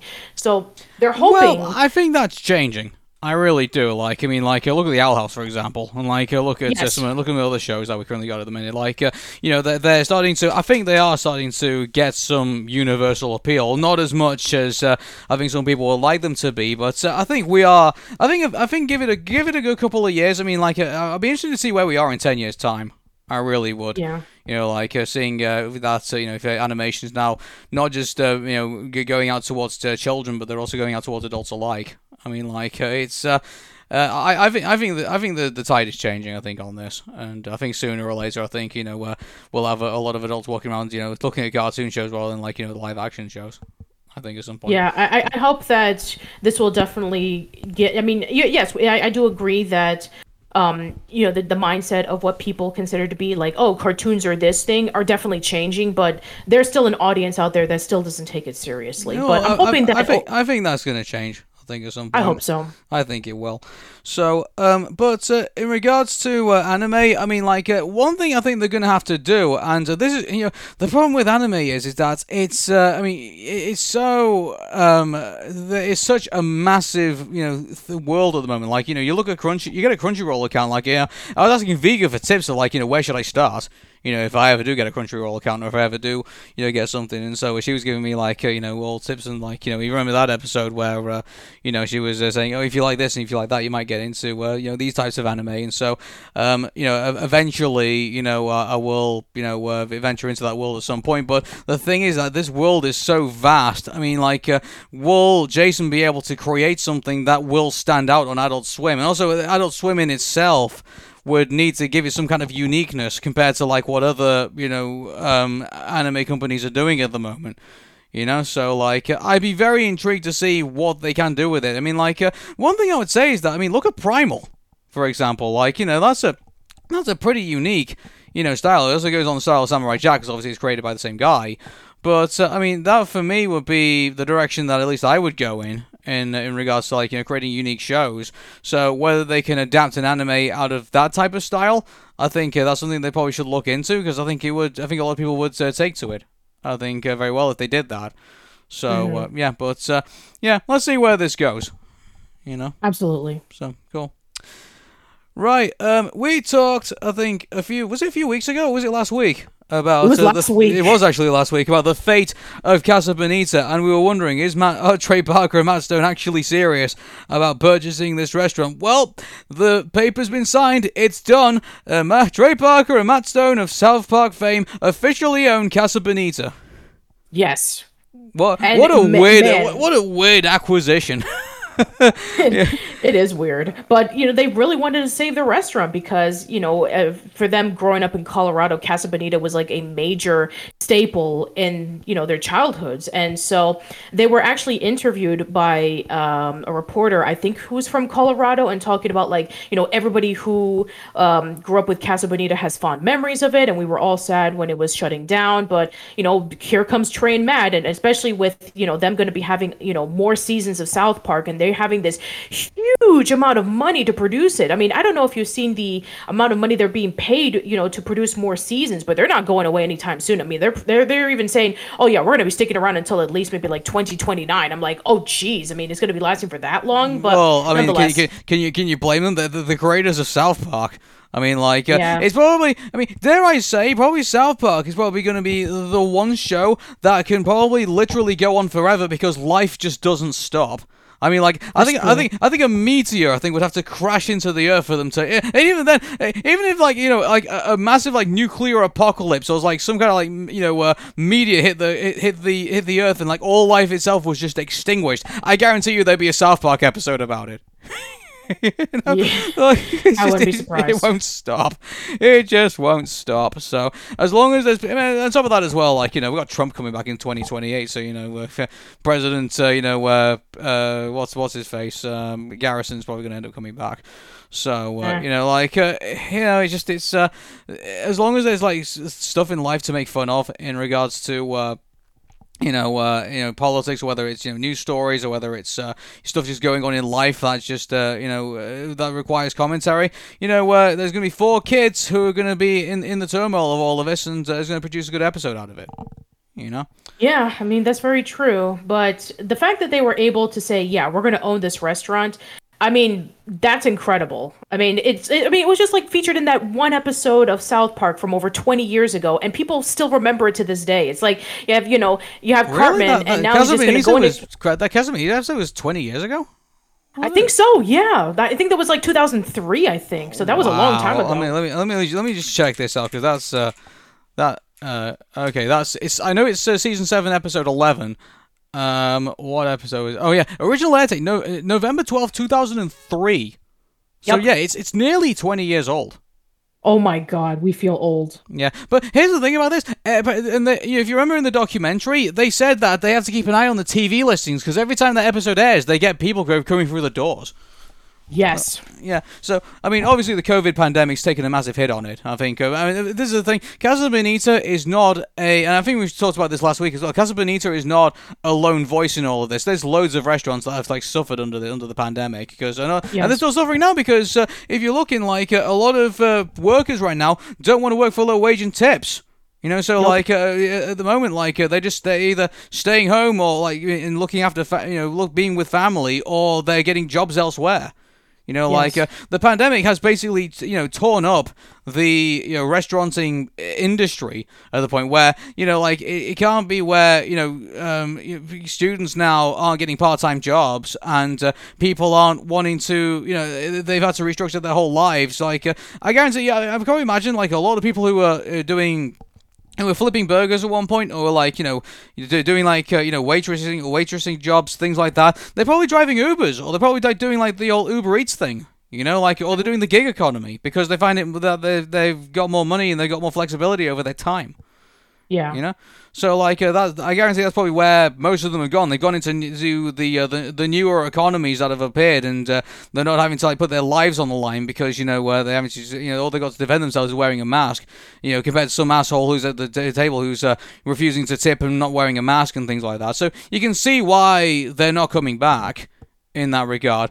But um, you know, if we're going back to Casa Bonita, I mean, uh, whether that's been their problem, I'm not entirely sure. But I mean, like, uh, shout out to uh, to Trey Parker and Matt Stone for uh, you know rescuing them out of this situation. And uh, one thing be interested to see is with um with, with with this restaurant. I mean, like, are they going to be you know tailoring it now to like the South Park brand? Or anything That's like actually a really good question. I was just about to get to that because now that Trey Parker and Matt Stone own it, are they going to be like heavily involved with how the restaurant is going to be run, or they're just going to keep it the same way it's always been? That's a good question. Well, keep in mind they're now the owners of this place, so they're going to want to protect their investment. So I could probably imagine they're going to want to have a say in what's how what the future of it is. You know, so uh, they're going to also have to. Uh, they're also they're going to have to put like uh, you know the the the PA into overdrive. You know, whether they're just going to like tell the networks just to air reruns of the episode. I'm not too sure. Uh, that's actually No. quite interesting. Like uh, now that they own this restaurant, how many reruns of this episode are we now going to get in the foreseeable future? A lot, a lot. I probably imagine, and uh, so um, yeah, I, I, could, I could see Matt Stone and Trey Parker saying, "Okay, we now own this place now." They call up all the networks and say, "Please, if you're going to air reruns of South Park, please air this particular episode." Or they're going to have maybe more episodes dedicated to Casa Bonita. Um, that's a possibility too. So, or, or, maybe they'll even feature it in the video game because we already know about, um, you know, South Park: The Stick of Truth and South Park: uh, The Fractured But Whole. So I think they're, I think even like in the games they they feature Casa Bonita, but maybe they'll definitely like take advantage of it. You know, or maybe a Casa Bonita, maybe we might even get like a Casa Bonita, you know, themed game maybe. Ooh, like, Cooking Mama, but oh, with South Cooking Park. Mama with South Park. There, there you go. There's your promotion. Yeah. Uh, Matt and Matt and Trey, if you're listening to this, uh, I would like about ten percent of the um of the money if you do make it into a game, uh, and you're welcome. And I want twenty five. Jeez, okay. hey, well, like uh, uh, hey, uh, Jim Henson got forty percent out of his share out of like the Muppet Show. So okay, that's very true. okay. Right, moving on. Um, Fred Ladd, we're going to pay tribute to him. He's uh, he helped introduce anime to the US. He has uh, sadly died at the age of 94 years old. Uh, Patricia, do you want to give us the lowdown? Okay, so Fred Ladd was working for NBC Enterprises. He uh, one of the first things that he did was that he was in charge of re-editing and dubbing European animation, starting off with the really trippy and surreal Pinocchio in Outer Space in 1965. But um, he was actually one of the people who, while working at NBC Enterprises, acquired the rights to a little show. I don't know if you've heard about this called Astro Boy, and he helped re-edit and dub the episodes in American. And he was the one that brought this incredibly groundbreaking anime over to Americans. And I mean, Astro Boy. I don't know how how big is Astro Boy in the UK. Um, we know of Astro Boy, of course we do. Like uh, he's okay. a, he's one of the originators of anime, isn't he? Yes, he is. And um, here in America, it's very similar. We know of Astro Boy. We've seen the cartoons. I mean, a lot of people know about the 2000s animated series from Cartoon Network as well as the movie. But I mean, in Japan, Astro Boy is huge, like massively huge. He is the Mickey Mouse of Japan. He is that massive. So we're talking about that kind of levels of influential. I mean, Osamu T- is known as the godfather of manga because he not only created Astro Boy, but he was also the one who did Kimba the White Lion and various other anime that would also spin off into its own uh, bit of influences. But I digress. But yes, um, Fred Ladd also. Um, you know, talked about in his autobiography on getting um, Astro Boy into America, and he even talked about um, you know, using the music to liven up the animation, which he felt at the time was very, very limited. And he even said this on his uh, autobiography, and I quote Coming from a radio background, I knew we could sweeten the soundtracks to make viewers think they were seeing more than they actually were. For instance, we added traffic sounds, uh, to visualize static um, street scenes to bring them to life. Similarly, we might add the sound of a dog barking or the lonely howl of a faraway train to a night scene. And where feasible, we added off screen dialogue, usually grunts and other sounds, to fill the voids in otherwise still shots. All these touches help add a sense of life, briskness, energy, and drive to the action. Now, for a lot of people, they think it's really important because it, you know, builds up the atmosphere and is able to give um, visual as well as uh, hearing um, ambiance into it. Some people would find it to be kind of annoying. It's like, oh, just let the quiet moments, uh, you know, let them appreciate it. But no, it's not like that. If you watch the original Astro Boy, it was pretty much barren. But you have to understand, you know, even cartoons back then, they had limited budget, so they were able to work around with what they had. But anyway but yes he was able to like bring a lot of uh, nuances into it to make it more appealing to a bigger audience and then afterwards he uh, produced local versions of gigantor kimba the white lion and also um, he was one of the um, the people when a Lion King came out, he was one of the people who angrily pointed out the film's more than passing resemblance to Kimba. So if you ever wonder about like, oh, you know, Kimba the White Lion was a complete, uh, you know, um, you know, like Kimba the White Lion was like the originator of what the Lion King is. It's like if you're wondering where the the argument came from, it was Fred. well, you know, like uh, yeah. in, defense of uh, you know putting sound in the quiet moments, I mean, like uh, I think that was a smart thing to do because that's what Americans, uh, or at least even the Western world, were expecting. Because if you even even in the Flintstones, which is like the first animated show that uh, Americans were introduced to, even those uh, particular scenes had like background noises and like uh, you know, say for example, you had Fred Flintstone working at his construction yard job and like uh, working in the in in the uh, in the in in the in in, in the uh, in the quarry. Like uh, you hear the quarry working in, in, in that show, and uh, you know, obviously you can hear like the old dinosaur saying "It's a living," you know, obviously you had that too. Yep. But you know, like uh, um, that was people's perception of like not just animation, but kind of like you know life in general in regards to shows. Because uh, even then, you like uh, you know in the classic shows, you had stuff going on in the background, and you were introduced like one one of the establishing things that you do with like some of the shows like back in the day was like, oh hey, here's this casino, here's all these people gambling, here's like all these machines like all making all these noises, jackpot, you know, like that that whole that, that whole thing. So you know where one of the things that American audiences, I don't know what it's like, you know, TV shows are like, you know, I know like there's like massive soap operas in like uh, Asia and things like that. I, I don't know what they're like, you know, back in the day, but in at least in Western TV shows and TV production, you had establishing shots of like you know you set an atmosphere in, uh, in in that in like some of the sitcoms and some of like the the older shows. Even Happy Days did it. You know, like uh, they, Yes. they established what, what where it was. So. I don't think anime. I think he wanted to succeed uh, in front of a Western audience. I don't think he had a choice. I think uh, this is what American and even Western audiences were idea of what TV was, and they just had to go with it. So. Yeah, and, and and another major thing that Fred Ladd was able to contribute to the world of anime for Americans was he was a consultant on the DiC dub of Sailor Moon. I know a lot of people made the argument that the DiC dub is terrible, and objectively, it is. It's really, really bad. But it was important because Sailor Moon, I mean, for a lot of people, including myself, it was like one of our first introductions into the world of anime. And then um, as time went on, he did other things. He helped colorize the black and white Looney Tunes and Betty Boop cartoons. And he also wrote for various cartoons such as Marvel's Incredible Hulk and Filmation's Ghostbusters. Not to be confused with the real Ghostbusters, we're talking about Filmation's Ghostbusters. But yeah, he did a lot for animation. And the fact that, you know, he sadly passed away, I mean, he left behind a huge legacy. Yeah, like a, a, a lot of what we would see in animation today probably wouldn't have been possible without uh, you know Fred being involved. So like he, he he's a massive cornerstone in uh, what animation is today.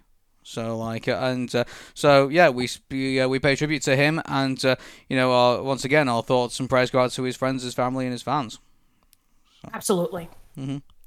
Okay, I notice that Patricia's uh, slowly losing her voice, so uh, we'll uh, we'll try and get through the next uh, couple of things pretty quickly. So uh, Yeah. Uh, okay. Uh, Chloe Bennet is uh, leaving the live-action Powerpuff Girls series. I mean, like uh, this this thing hasn't even left the table yet, and here we are talking about her leaving the show. I mean, like, uh, just I mean, is uh, what- what's the point of this show now? Like, nobody asked for it, and uh, now they weren't even happy with the first rendition, and now one of the main actors actresses has left. I mean, why are we still going on with this?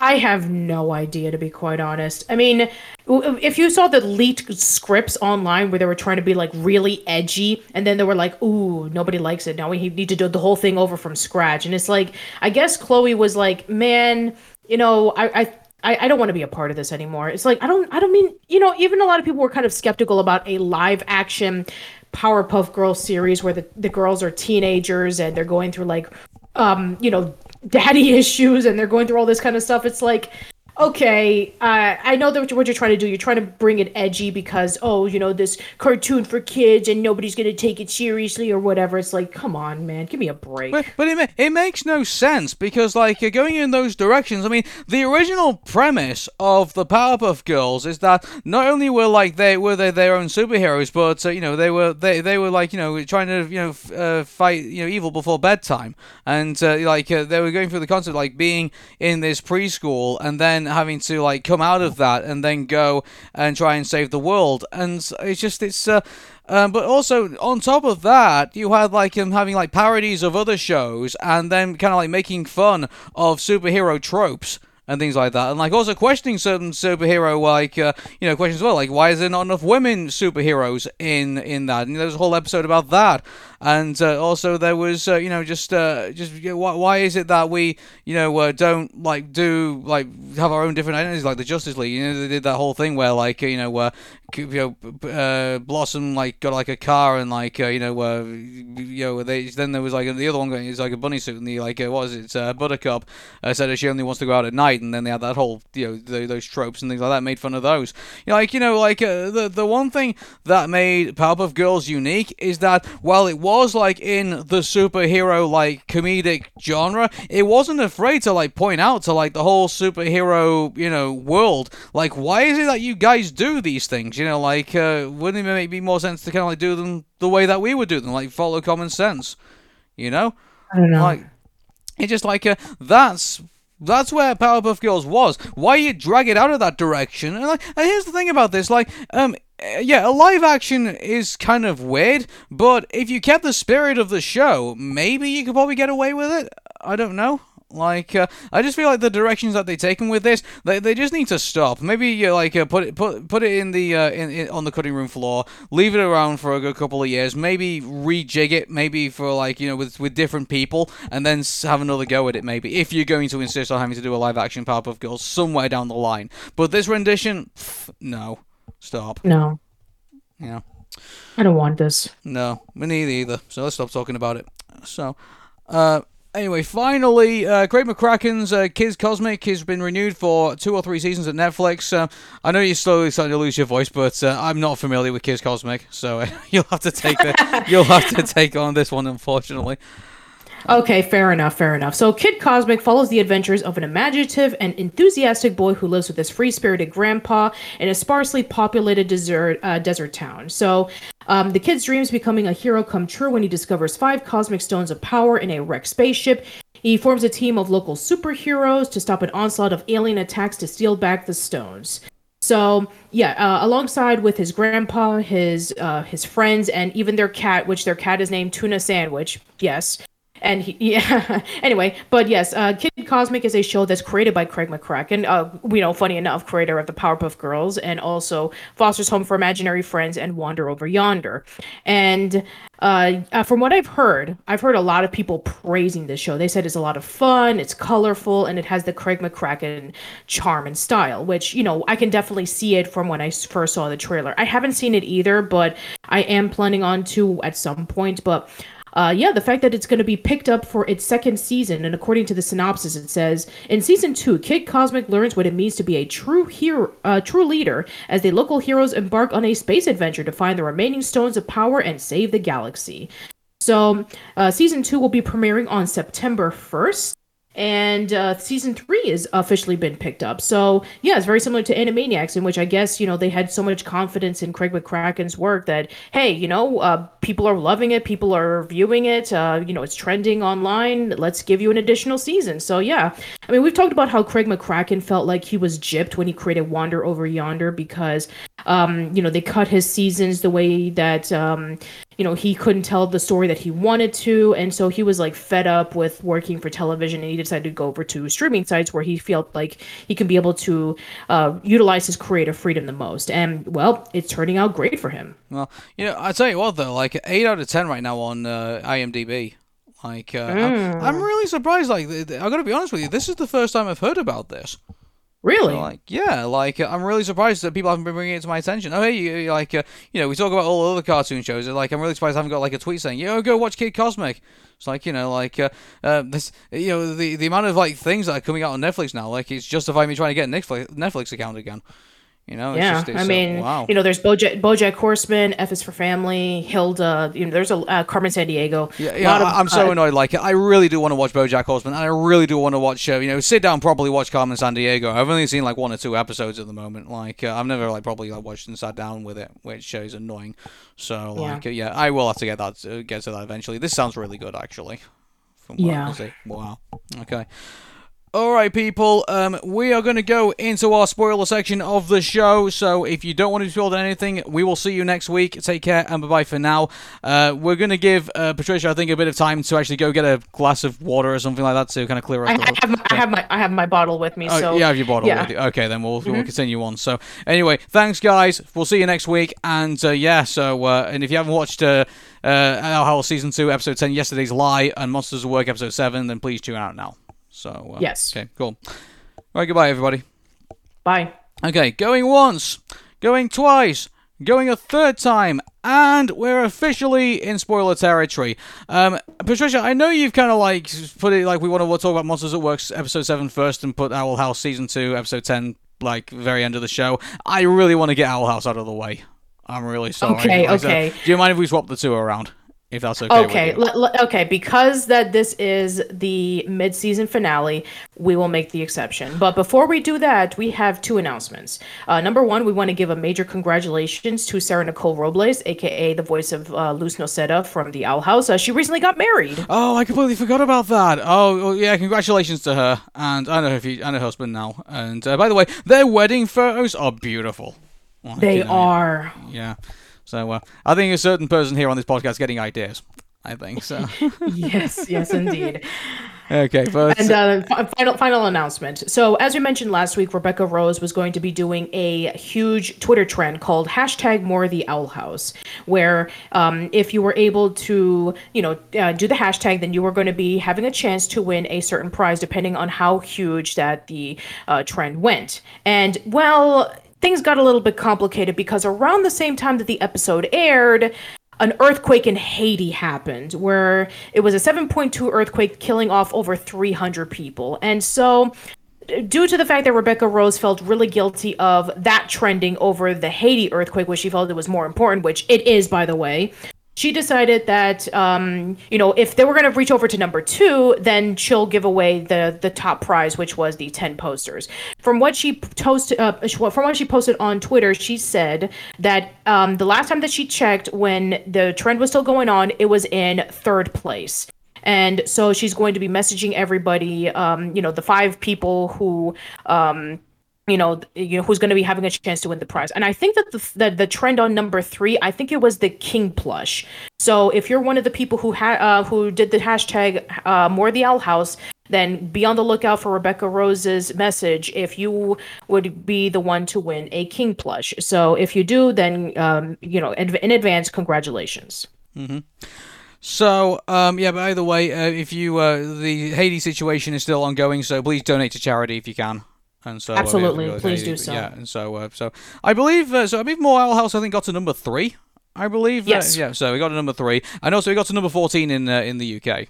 So. Oh, like, uh, cool. that's that's how loud this got people. Like you know, it's, it's Yeah. it was trending worldwide. I think at one point. So, Yeah, I, I think I, I think a few people from Brazil and a few people from Mexico were just saying about how huge the the trend was going on. So yeah, it went all over. Yeah, you hear that, Disney? Like you know, we're it's, uh, we're not going away. We're still here. So uh, unlike uh, you know our house just for the next couple of next couple of months. So uh, yeah. Anyway, um, let's move on to the Owl House season two, episode ten. Yesterday's lie.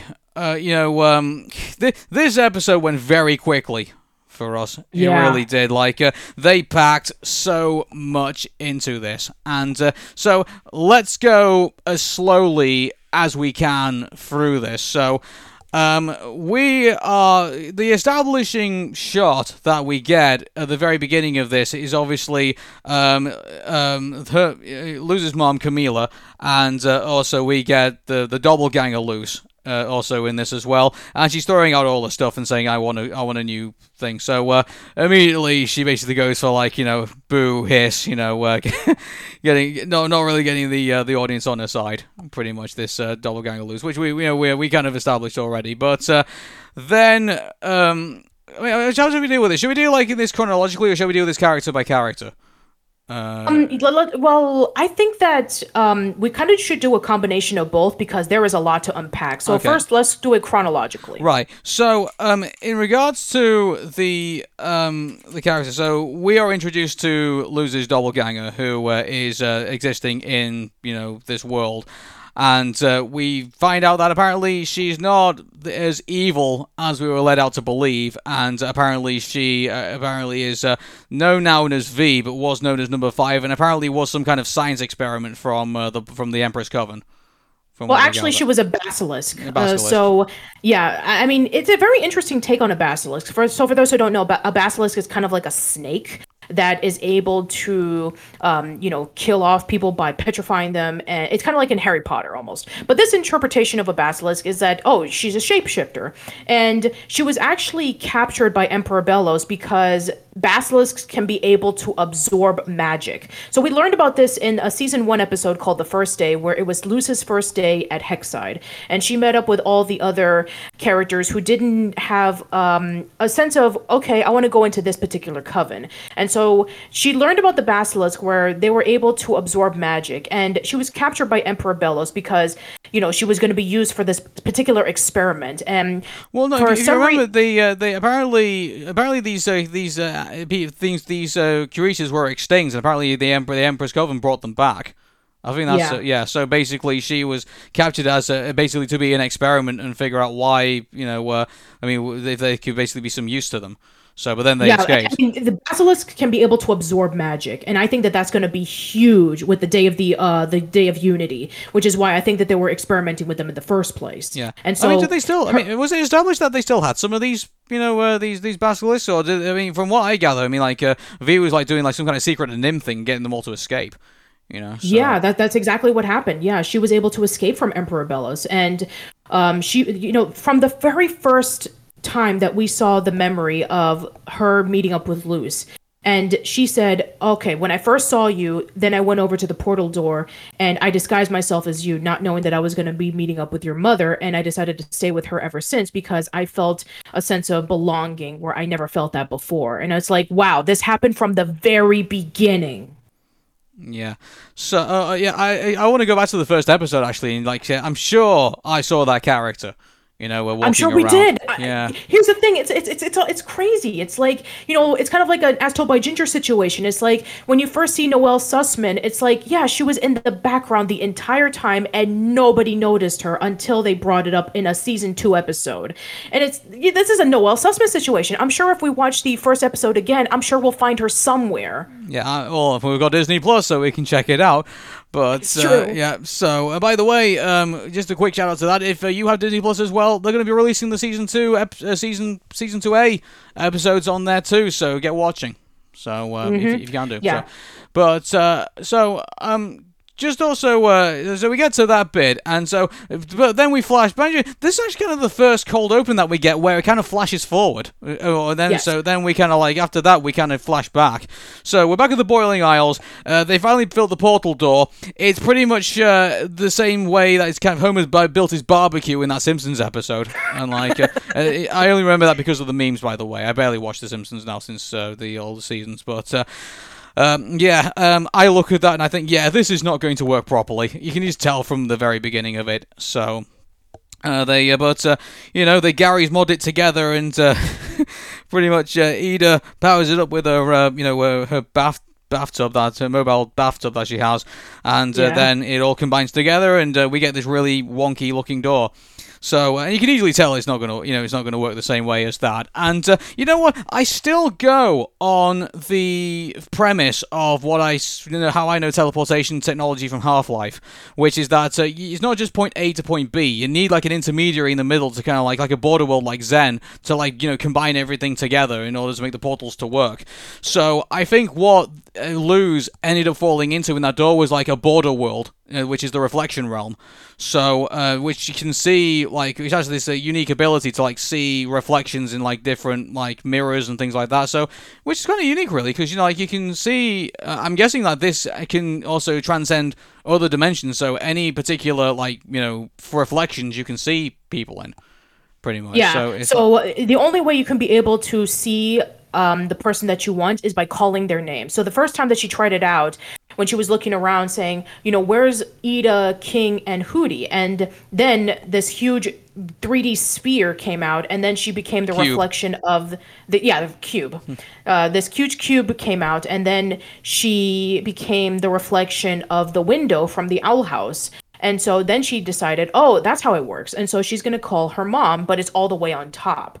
And so she gets frustrated, and so she starts calming down and counting to five, which then brings up the next cube, which just her just so happens to be the doppelganger Luz. And then we find out that her name is Five, or V as she calls it, which is really clever, by the way, because it's the Roman number five and it's a v. Mm-hmm. So, and then when I first heard the voice, I immediately knew who it was. It's Michaela Dietz, aka Amethyst from, from Steven Universe. Universe. I was about to point that out actually. So, um, the, they have this back and forth. By the way, V runs out the door and, and jumps out the second, the first story window. Which uh, how she didn't break something is, uh, is is another thing, but uh, I digress. So uh, she ends up running into the old house, and uh, there's all these traps everywhere, and so she ends yeah. up falling into one of them, and so uh, Luz follows her through to like an, another mirror in the house, which is a portable mirror, and she frees her and is able to say, say, "Oh hey, well if you're here, that means my mom doesn't mean that I'm I knows that I'm missing. I'm still in boy." So she decides to help her help V out. So um, this is interesting though because um, V has actually led. Like this is the one thing I was a bit worried about when when I was like seeing all of this. Is like uh, there's one despised episode of The Simpsons which is the principal and the pauper, and like uh, I really thought like we were gonna get like one of those situations where it's like you know oh this is your life I was just keeping it warm for you, but no. Um, v has actually been uh, appreciative of like being in the house with uh, Camila. She even she, she even calls her mom you know, like uh, out of respect of like you know the fact that she's taking care of her this entire time. She even went to camp, and also this kind of like dispels another one of our my you know theories that just seems to kind of like keep dying a death, pretty much. I must have a graveyard full of these theories now, like you know, just like all just like with our own tombstones. Like uh, it's just um, so the camp apparently is not evil. Apparently, it was an innocent place where you know uh, uh, V actually went to because um, Camila got the day off, so they spent some time with one another, and uh, they got to obviously, you know, but obviously Camila is none the wiser. She still thinks it's Luz being being uh, being crazy, and then uh, she uh, goes with, to the camp, makes friends there, still has friends in Grave in. Uh, where, so by the way, we also now know that the place is called Gravesfield. Uh, yes. This place, so Gravesfield, Connecticut. I don't know if that's a real place or not. We'll have to look it up. But, I don't think it is. It's very similar to like Gravity Falls, Oregon. It's like it's not a real place. Yeah. So, um, so she makes friends with all these people, and uh, she ends up getting these cards, which uh, obviously has magic in them, and uh, she wants to know where she can get more of them because she needs magic. And uh, but also, during all of that as well, we learn that Eda apparently has been making a nuisance of herself before the portal door closed because she got herself banned from a cafe in the local area as well, and apparently some people do know her. So. I mean, it's not too surprising. I mean, she's had the portal door for years. I mean, we even knew that she ran away from home at a very young age. So I wouldn't be surprised by using the portal door. She's able to like maybe like on and off over the years live in the human realm and you know watch movies in theaters and you know cause a bunch of crazy mayhem. So yeah, she goes by the name Marilyn when she's in the human world. Which so is they actually... interesting because uh, apparently uh, the wife that Stan Pines had in Gravity Falls for like six hours apparently was also called Marilyn. So they're now deciding to the fans have decided amongst themselves to say that uh, that's what makes Ida and Gravity Falls, sorry, Hell House and Gravity Falls basically canon that they would know each other now.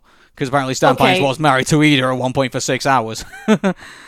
So, okay, so apparently at one point Eda went over to Gravity Falls. Okay. So that that might have been that might be a good possibility. So uh, you know what? I wouldn't be surprised. And you know, also like all the other pictures in that um, background, including with Eda. You know, some people say that you know the guy with the beard is Steven Sugar, who also is a background artist and his Rebecca Sugar's brother. And some uh, other picture that's like covered with like the curly hair and the glasses. Some people even argue that that might be Luz Batista, the storyboard artist, and who's Luz is named after. So um, I don't know if it's true or not. Um, you know, let me know in the comments if it is. But anyway, but uh, we do know that um, you know V is trying to locate these cards. Which, by the way, we do recognize these cards. These are the same cards that um, Truffles and Ida were playing with, and you know this is when Ida just got rid of them because she was getting too addicted to it.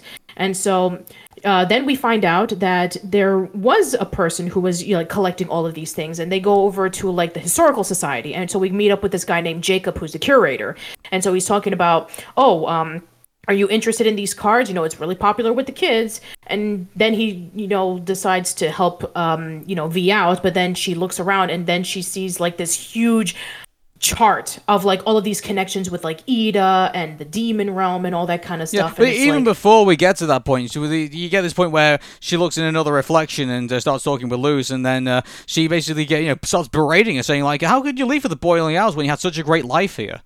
Like you know, like, yeah, and this is something that we really need to talk about. So before this episode came out, a lot of people really, really hated Camila, saying, "Oh man, why do you have to be so mean to Luz? You know, she was just being expressive. Why did you have to send her away to this normal camp? It's like, why couldn't you just accept her for who she well, was?" Well, I, I, would like to push back even that on that. Let's pretend that yesterday's lie didn't happen for a moment, and let's just focus on Camila. She's on her own. She has a pretty difficult job. By the way, we actually find out in this episode she's a veterinarian, not a nurse. So like, yes. uh, so basically everyone thought she was a nurse. So at one point, so before yesterday's light even happened, she here she's a single mother. She has a really difficult job. I can probably imagine being a nurse is probably not the uh, the most pleasant. Also, uh, probably very antisocial as well because she probably has to do a load of overtime.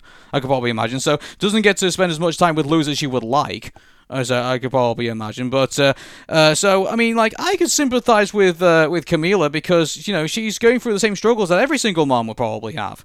You know, like uh, yeah. Uh, so it's uh, in a way I felt I felt like the the criticism was quite unjustified. I think because you know she couldn't be like twenty four seven in you know uh, not to say that she should be, but she wouldn't be as much spending time uh, with uh, Luz as much as then. So no wonder Luz is kind of like you know you know going off the rails and like you know getting in trouble at school and stuff. So like uh, so in a way that's not in some way I mean I can't really blame Camila for that. I really can't. And so, um, and well, anyway, we'll, we'll, I'll get into that when we get into the final scene because oh because that's that's intense. Uh, I'll, yeah, I'll we'll, we'll, get to that. But um, yeah. yeah, but V makes a really valid point, saying man, you know, I wish I had your life because at least you had somebody who cared for you. Why would you run away from that? And she does have a really good point. It's well, like, we'll get to, we'll get to that at the end of the episode, but kind of like conti- continuing on. Then that's the point when we find out that you know this guy who's running the the uh, the the historical society is like some crazy conspiracy theorist who thinks that uh, witches are sent from Mars to like you know get the teeth out of people or something like something. Oh, jeez. Like okay, so yes, very similar to Steven Universe, where we have a a conspiracy theorist where he's kind of like the Ronaldo of the show, where he's basically like documenting all of these things and trying to come up with some really weird reason on why all of this stuff is happening. So yeah, he he has all of these um, you know magical artifacts. I mean, we saw the training wand, we saw pictures of Ida, and we saw you know various other things. So he knows that the you know that the demon realm exists, and he knows that demons exist, and so when V gets captured and turns back into the basilisk because she has no longer the amount of magic that she needs to transform back into Luz, then we have the situation where Luz needs to call her mom to rescue her. And, you know, I mean, V was almost about to give up, saying, you know, just, you know, try to get yourself to home as you can. Don't worry about me. You know, this is where my life is going to be. And that this is where Luz shows her compassionate self, saying, "No, e- even though that I in or normal situations I would be, you know, kind of angry at you because you know you." Um, you know, you essentially like took over with my mom, but in a way you kind of helped me, so I'm gonna help you back. Yeah. So but here's the thing about this, like, uh, I mean, um, in regards to like you know the, the conspiracy theorist guy, like, I was really hoping that he was going to say when he mentioned Mars, I was kind of like, oh my god, he's going to like talk about the doom theory, like you know of like uh, there's demons on Mars and like you know that you know I thought they were going to like go into like the whole doom story of like trying to get Argent's energy or something like that, which would have been so cool. But no, I think he wouldn't have been ridiculous enough to get a laugh. So uh, I can see why they went with like you know you're trying to steal people's teeth. So. Uh, yeah. Sure. But uh, yeah, so uh, you can't blow a hole in the surface of the boiling isles.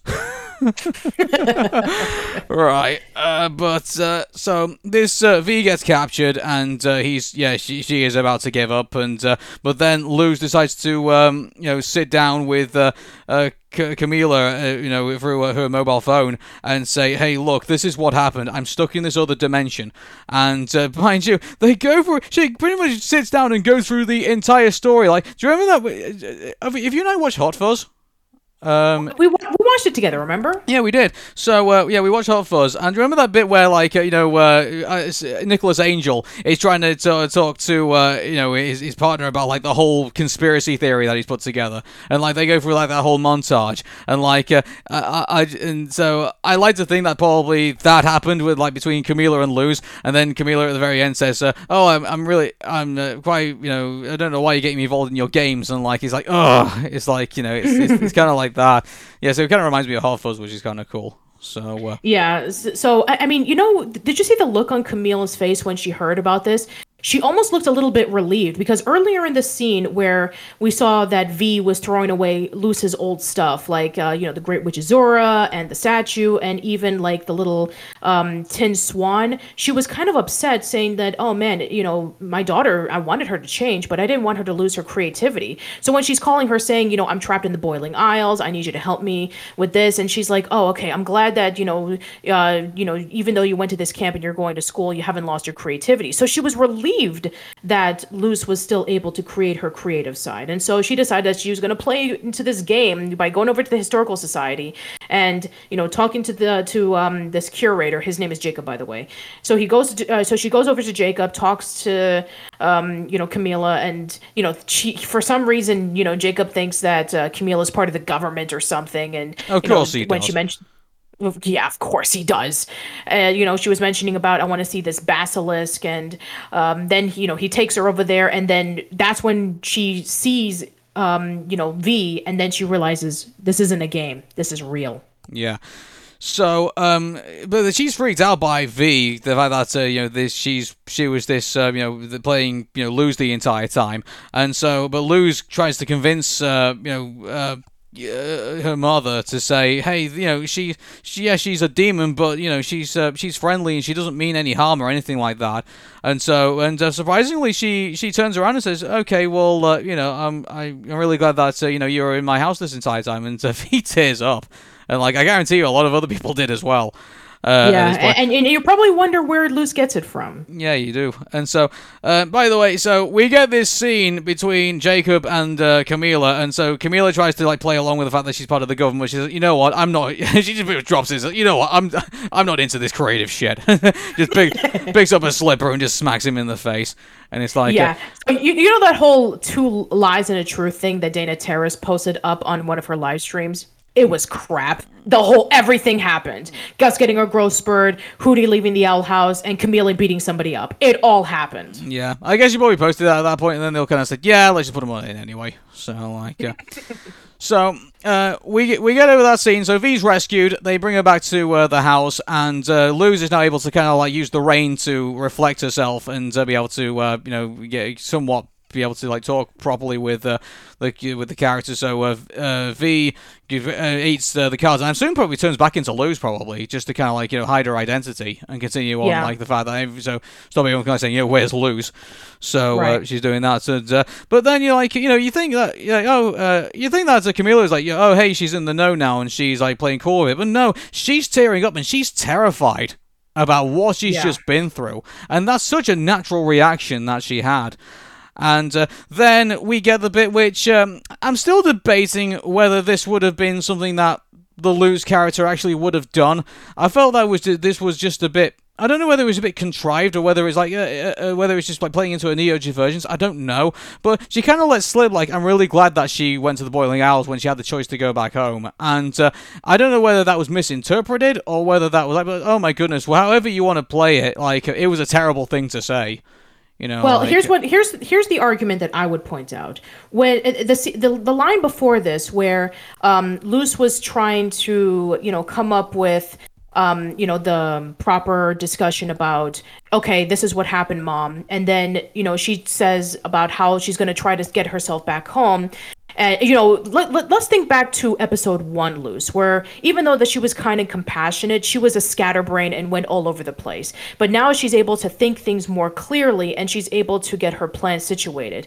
And even Camila herself pointed out, "Wow, Luz, you've really matured since you know, I last saw you. And it's true. Like we talked about how Amity had grown over the past season. Luz has grown tremendously. She is no longer the scatterbrain and the you know, like the crazy over the top goofball that we saw her in. She is a lot more restraint now.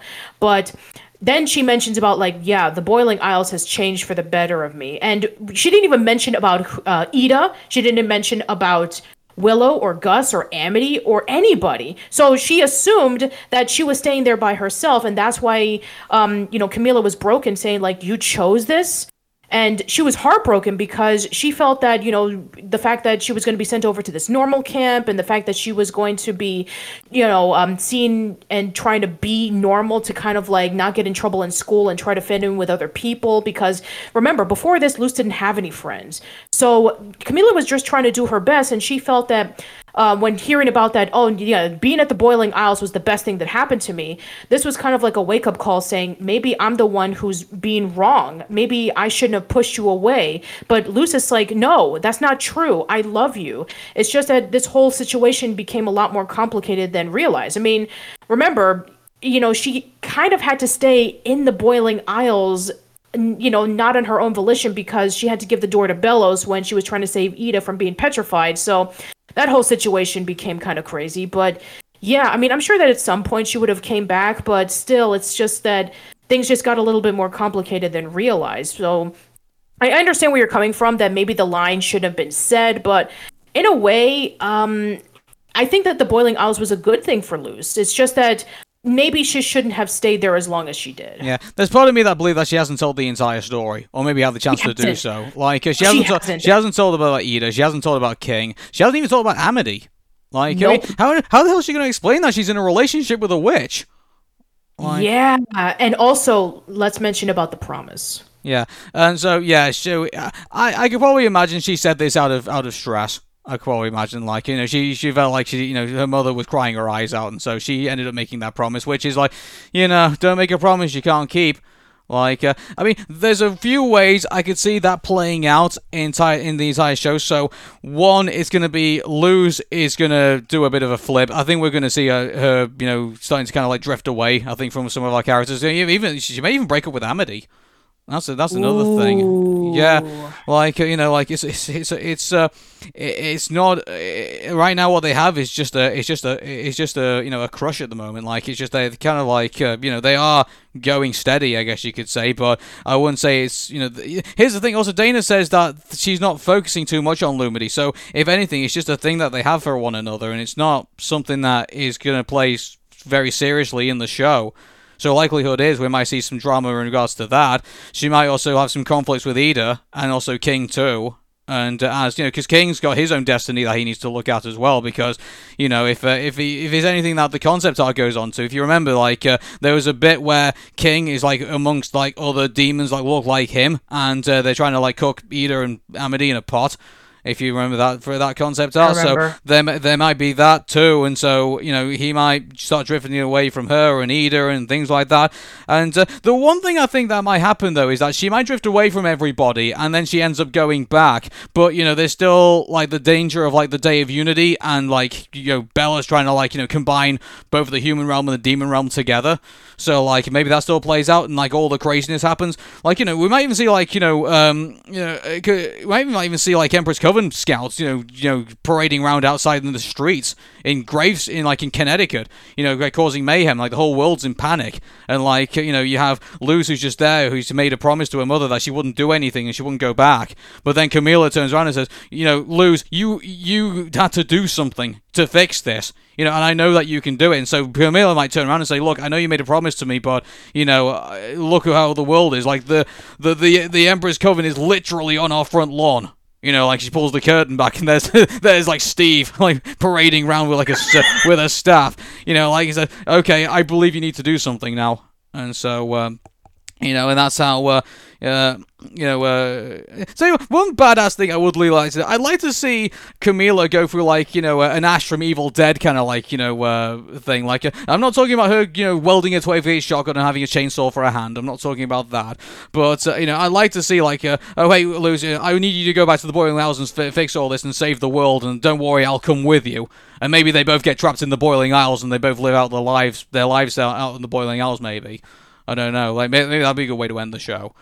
But uh, yeah, well, well, definitely wait and see. But before we go over to that last bit, um, there's something that we missed. So going back into the scene where uh, Jacob was describing about the history of Gravesfield, he was talking about how it was a peaceful, um, you know, little town around the 1600s. But then two brothers were being confronted by a witch, and then they were never seen again.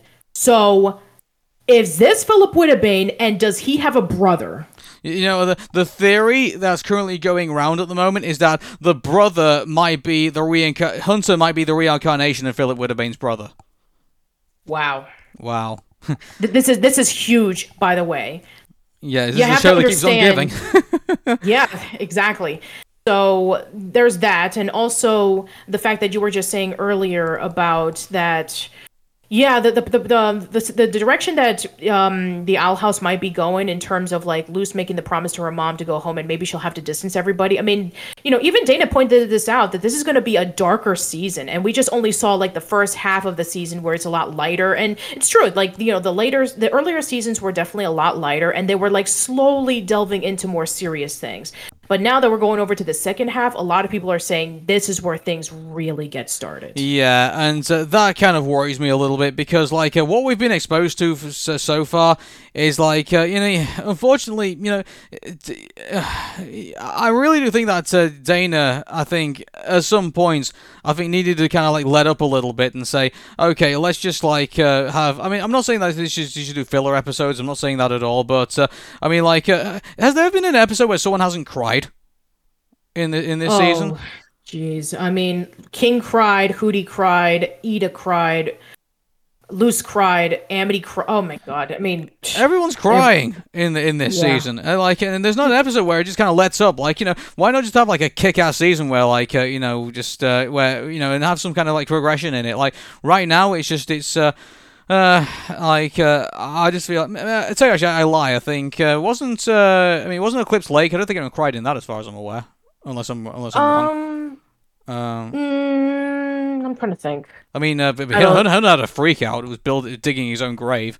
I mean, uh, yeah, I mean, there, there was an existential crisis, sure. Yeah, I mean, yeah, but uh, like uh, as far as I'm aware, like uh, yeah, like uh, this this show. I mean, I gotta be honest. The, the final scene out of all of this, and this is a really kind of haunting uh, image to leave off, is um, I'm just gonna go and say, it, Luz breaks the fourth wall in in this. Like she, I, I get the feeling that when she looked at the camera and when she looked at like you know, you know, you can see like all the emotion in her face. You can kind of feel like she's kind of like you know trying to translate that to the viewer to the audience, which is like uh, you know, that's okay when you're like trying to like do like an off message or something like like a PSA or something like you know like uh, and stuff like that. So like, you talk to the viewer about something like the characters want like want to interact with like on a on a on a level like that. But you know to do it within the show, the context of the confines of the show.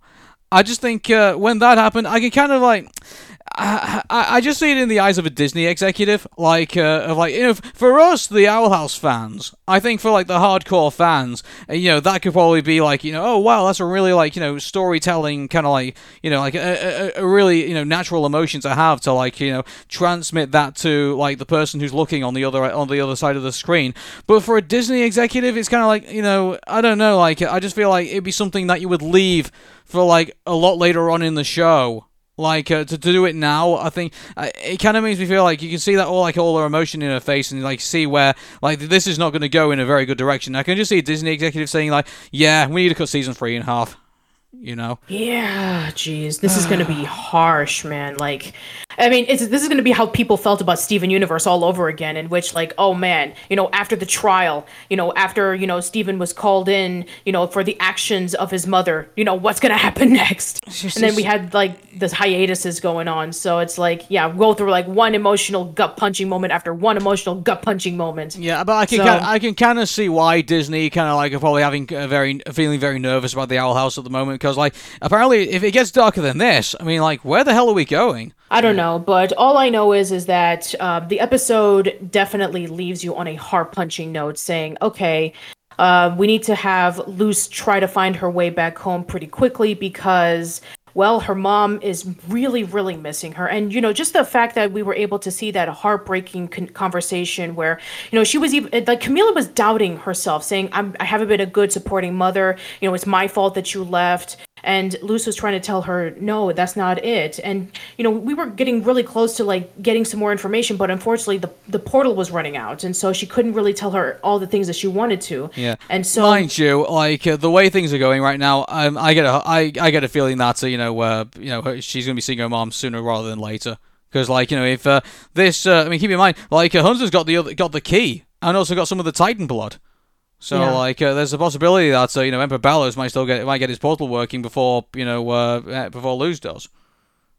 about whether how uh, how long that the portal will last is going to be a question because we saw what a little bit amount of Titan's blood was able to do with the portal door that they were able to put together. So I don't think it'll last very long. I mean, I don't know how long um, you know the day of Unity is going to last. I mean, I don't know if that's going to be an entire day, like literally a day of Unity, but um, you know, if whatever the day of Unity is, if it's going to be like the awakening of the Titan or whatever, like combining, you know, all the two worlds together, it's like there, there's definitely going to be like a, a like a particular amount of time that's going to be passing by, and the fact that um, not only do we have 11 more episodes left of season two, and then three. T- 45 minute specials for season three, and that's going to be it. Unless, of course, if there is going to be a season four or a spin off series or what have you, if, um, you know, the hashtags and the petitions go really, really well. But yeah, I mean, th- there's it's going to be a matter of time before we do get to see, um, you know, Luz trying to have a, another attempt of going over to the human realm, and you know, they're not going to have a lot of resources because, as we know, Titan's blood is really, really rare, and they just use one of the five fingers from Amity's glove, and they only have four attempts left. Yeah. So that's yesterday's lie, and uh, it's uh, now. Here's the thing about this. I'm not saying it's not a good episode. I am saying it is, but uh, wow, like uh, this, uh, we're, we're we're not going down a good place. I think uh, it's um yeah. I think all the stuff that we enjoyed. I think in the first half of season two. I don't know. Like uh, um, here's the thing about this. Like going into hiatus. I mean, maybe we could probably have this discussion now, maybe a little bit before we get into monsters monsters at work. I mean, like uh, look, going off yesterday's lie. Where do you think we're going? At the moment. Okay, you know, I I mean, I think that we're definitely it's going to be like more focused on the day of unity. I think there's going to be a lot more focus on Emperor Belos. I think there's going to be a lot more focus on like, you know, the whole Philip Wittebane having a brother situation and, you know, what what was the story behind that. There'll definitely be a lot more focus on maybe maybe there's there'll be a connection with King's um, past and, you know, the whole day of unity kind of thing. And um, as for like you know the fun episodes, I mean I, maybe they'll start it off like early on, but definitely like a lot later on, they're really going to amp it up, just like they did with like Adventure Time and Steven Universe, in which they really upped up the ante with like, okay, this is what's going to happen. You know, we're going to have you know the the Great Gum War. We're going to have the fight between Yellow Diamond and White Diamond and Blue Diamond. We're going to have this huge, massive thing that's been built up throughout this entire time, and it's all going to come together. Whether it ends on a happy note or a sad note, I don't know. Knowing Dana Terrace, where she said that she doesn't even like the phrase happily ever after, I think it's going to be pretty bittersweet. Yeah. So, I yeah. don't, I don't. She doesn't like happy endings, but I guarantee you she's probably got a whole team full of writers probably like her trying to uh, wrestle it off her. I, I, I, can see that probably, but uh, we'll Well, see. we'll, we'll, we'll, we'll definitely wait and see. But in the meanwhile, uh, yes, we are going to be going through this hiatus. We probably won't even see episodes of the Owl House until at the earliest winter, at the latest spring. But that's okay for all of you fans because we do have Amphibia coming up in October. And then there's, of course, The Ghost of Molly McGee, which is going to be coming out around the same time. So you know, we got a lot of other things coming up, and also for Aaron and I, we have a lot of other things that we need to catch up with. Yeah, mind you, like uh, here's the thing about this: like we're going into hiatus, and we've left it like you know, uh, Luz looking emotionally traumatized, and then you've got the ghost of Molly McGee. And I'm saying Amphibia's not like had its moment as well, but uh, I can see Disney taking a look at those two shows uh, within that hiatus point and like say, you know what, um, we've got all we need right here. Like you know, also there's no just because they greenlighted season three doesn't necessarily mean it's going to happen. You know. Well, like, I mean, I don't, I don't know uh, at this point in time, but let's just assume that it is going to happen. But if it does, it's definitely going to really up the stakes. I mean, even Dana mentioned that uh, season three is supposed to wrap up everything. So yeah, if that's the case, then yeah, we're in for a long ride. But in the meanwhile, we do have um, this hiatus going on, and uh, also like the codes, like Rebecca Rose likes to do, where she was able to like decode all the things, like uh, you know the titles, where you know the first letter of every episode it spells out a message, and so far with the ten episodes that we have received, it says seek the key, and we already know about the key because that's the key to the portal door, and as of right now, Hunter has it, and then we have the other codes, uh, which you if you look around in the episodes, there's like these um, Galilean letters that if you put it together, they spell out something. And so far this season, we have Seething Seas and Puppet Strings. He no longer dreams of. And dreams of what? Puppet strings? We don't know. There's a lot of things that hasn't been answered yet, but in the meanwhile, we can only theorize, look back on some of the episodes to see what we know now. We can be able to piece together. And uh, yeah, uh, in the meanwhile, um, I'm definitely enjoying what we saw this season. It is a massive improvement over season one for sure. And um, yeah, we definitely need to sit down and we need to talk about what our what what have been our favorite episodes of season two so far. Yeah, I mean, like not, not knocking on Hooty's doors probably like been uh, probably my favorite episode because we thought it was going to be a filler episode and it turns out to like be a massive story driving episode. So uh, I think uh, yeah, that, that's kind of how I feel. Agree. Yeah. So, uh, second favorite would definitely have to be Eda's Requiem because of just how amazing the animation was and the fact that we were able to be introduced with a new character with Raine, and it definitely like delved more into like how we got to see Eda, and I really liked it. I, I thought it was just just like a a great showcase of who Ida was. Okay. So yeah, we'll talk about more about the Owl House uh, later on. We got a casual chats coming up, I do believe. So yes, we do, and uh, we got a lot of other cool guests who are going to be a part of it, and uh, you know we got some uh, other favorites that we uh, had at the first time, and uh, you know we are really excited to discuss about season two A, and my goodness, it's going to take a while. Mm-hmm. Anyway, do you want to talk about a less inspiring show? if we must. Okay, so Monsters at Work episode seven. So um, you know this is the episode where a character who had basically about two, three minutes of airtime uh, of uh, of screen time on the original movie gets more character development than all the epi- all the characters that we've been left with in for like seven episodes of this show okay much. so for okay so for those who haven't seen the episode yet and you want to you know watch this before uh, listening to us so yes the abominable snowman does come back from the movie where you know he was banished for some reason we don't know why we didn't know why but we will in this episode but yeah, we all we knew about him was that Mike and Sully uh, were banished because they were confronting Waternoose with the Scream Extractor and you know Boo being left around in Monstropolis and everything was go- causing a huge commotion. And so they were thrown into the Himalayas and we got to meet up with the Abominable Snowman. And the only reason why he was there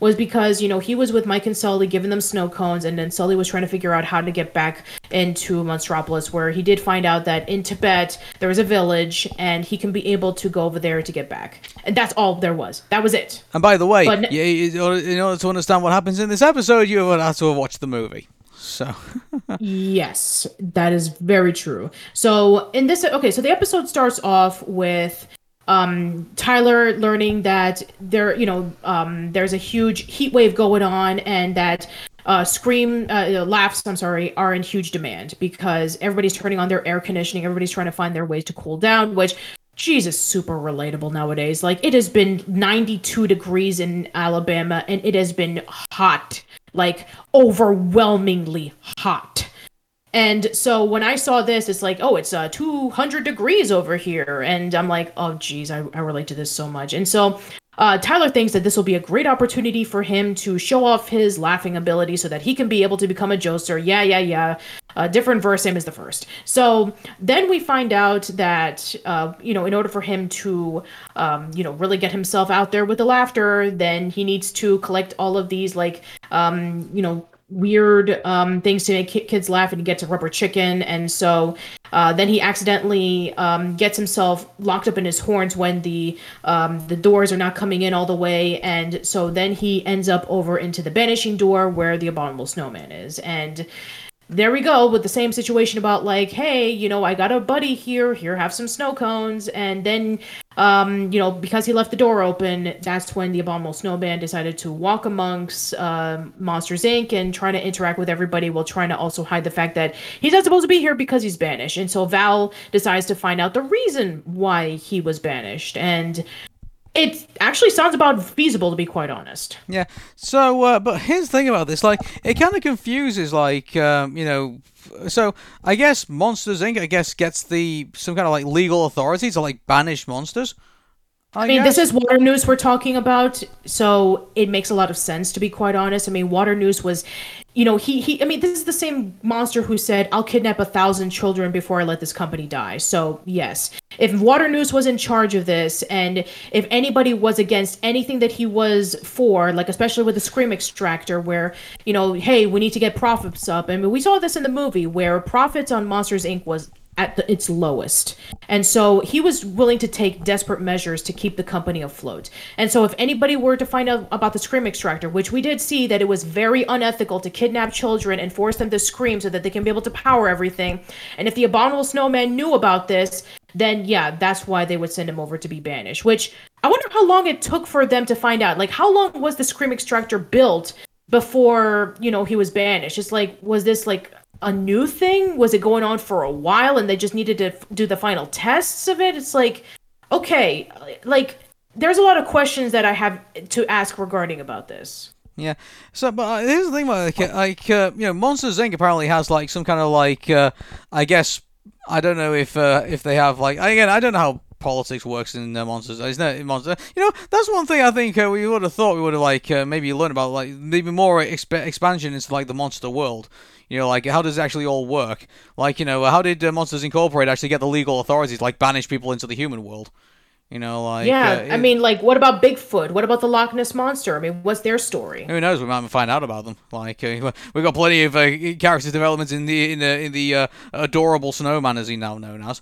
So yeah, that is true. I mean, he, that's that's a that's a really nice um, callback to what he wanted to be called in the the movie. He's like, I wanted to be called the adorable snowman or the agreeable snowman. So yeah, I guess his name is adorable. So yeah. Anyway, so he decides that he's going to be um, interacting with everybody, seeing how they're doing, and um, you know he gets um, really close to uh, going over to the jokester room so that he can be able to prove himself, and then he finds out, oh wait I don't need to do that anymore because they already accumulated all the laughter that they needed, even without Tyler. So then he starts feeling guilty about leaving the, um, you know, adorable in you know the Himalayas where he's making the snow cones for everybody and then he decides to let him free. And then he brings out the snow cones and it's like oh wow we haven't seen you in about a month but hey you know it's been really hot lately so thank you for these snow cones. So it's like I mean that was pretty quick to like you know make a monster who was banished for like a pretty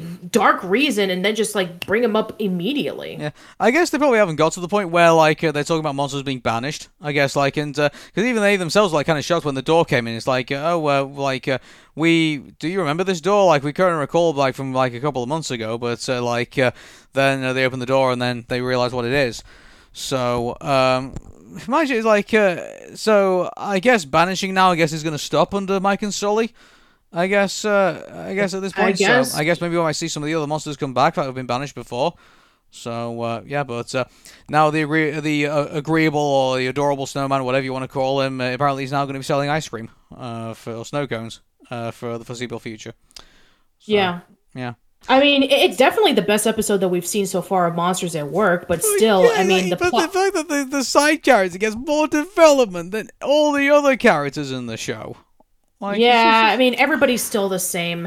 Tyler still wants to be a jokester. Val is still a lovable goofball. Cutter still treating her work seriously and talking about, oh, I remember when I used to do this snare trap and trap one of my husbands. It's like, oh wow, um, we watched two episodes in a row and involving with snare traps. One with Jacob trying to capture demons for you know the historical society, and then now we have this episode where you know she was using a snare trap so that they can catch the abominable snowman. What a yeah, coincidence! What a coincidence. Just. Uh, yeah, but uh, you can tell that we enjoy the Owl House a lot more than we do enjoy Monsters at Work at the moment. So. I, I mean, like I said, I mean, it, you know, it could get better. We still have three more episodes to go, but I mean, I think it's just slowly inching its way to be better. I mean, still, I, I think I still think that episode five is the worst episode so far. But I mean, episode six wasn't that bad. It was just kind of meh. And episode seven, yes, we did get the abominable snowman back, and you know there were a handful of you know chuckle worthy moments here and there. So maybe they're starting to pick things up. Yeah, I mean, in regards to Tyler, I would have liked to have said like, you know, uh, if uh, Tyler turned around and said, "Hey, you know, like uh, maybe I should probably look through, you know, instead of like, you know, concentrating on like, you know, being the jokester, like, hang on a second, there's like other secrets in Monsters Incorporated I've discovered over the time. Maybe I should probably go look at all those. Maybe, maybe that might distract him from from from being a jokester at the moment. And like, that'd be interesting development. Like, uh, maybe he probably might do all of this. It's like he might get to the end and say, you know, something, um, I probably wouldn't have discovered, and like had all these adventures in all these episodes if I'd, uh, you know, kind of concentrate on just being a jokester this the entire time. Maybe there might be an opportunity where it's like, yeah, he gets a chance to be on the laugh floor, but then decides, you know, something, I kind of like being a mifter now, you know, and uh, decides just to adapt to that uh, or something like that, you know. But uh, I just feel like uh, this is just another episode in the show, so uh, yeah. Yeah, I mean, not yeah, not really much to talk about because I mean, other than the abominable snowman getting some development and knowing the reason why he was banished, then yeah, I mean, it's just Tyler losing the opportunity to become a jokester, and then he's like, "Oh, there's other opportunities." It's like, okay, okay. Well, until then, uh, until he gets another opportunity, I guess we've got nothing else to talk about. So, uh, yeah. Yeah, that's pretty much it. So, yeah, we'll be talking about Monsters at Work for the next three weeks. Yeah. Okay. Take care, everybody. See ya.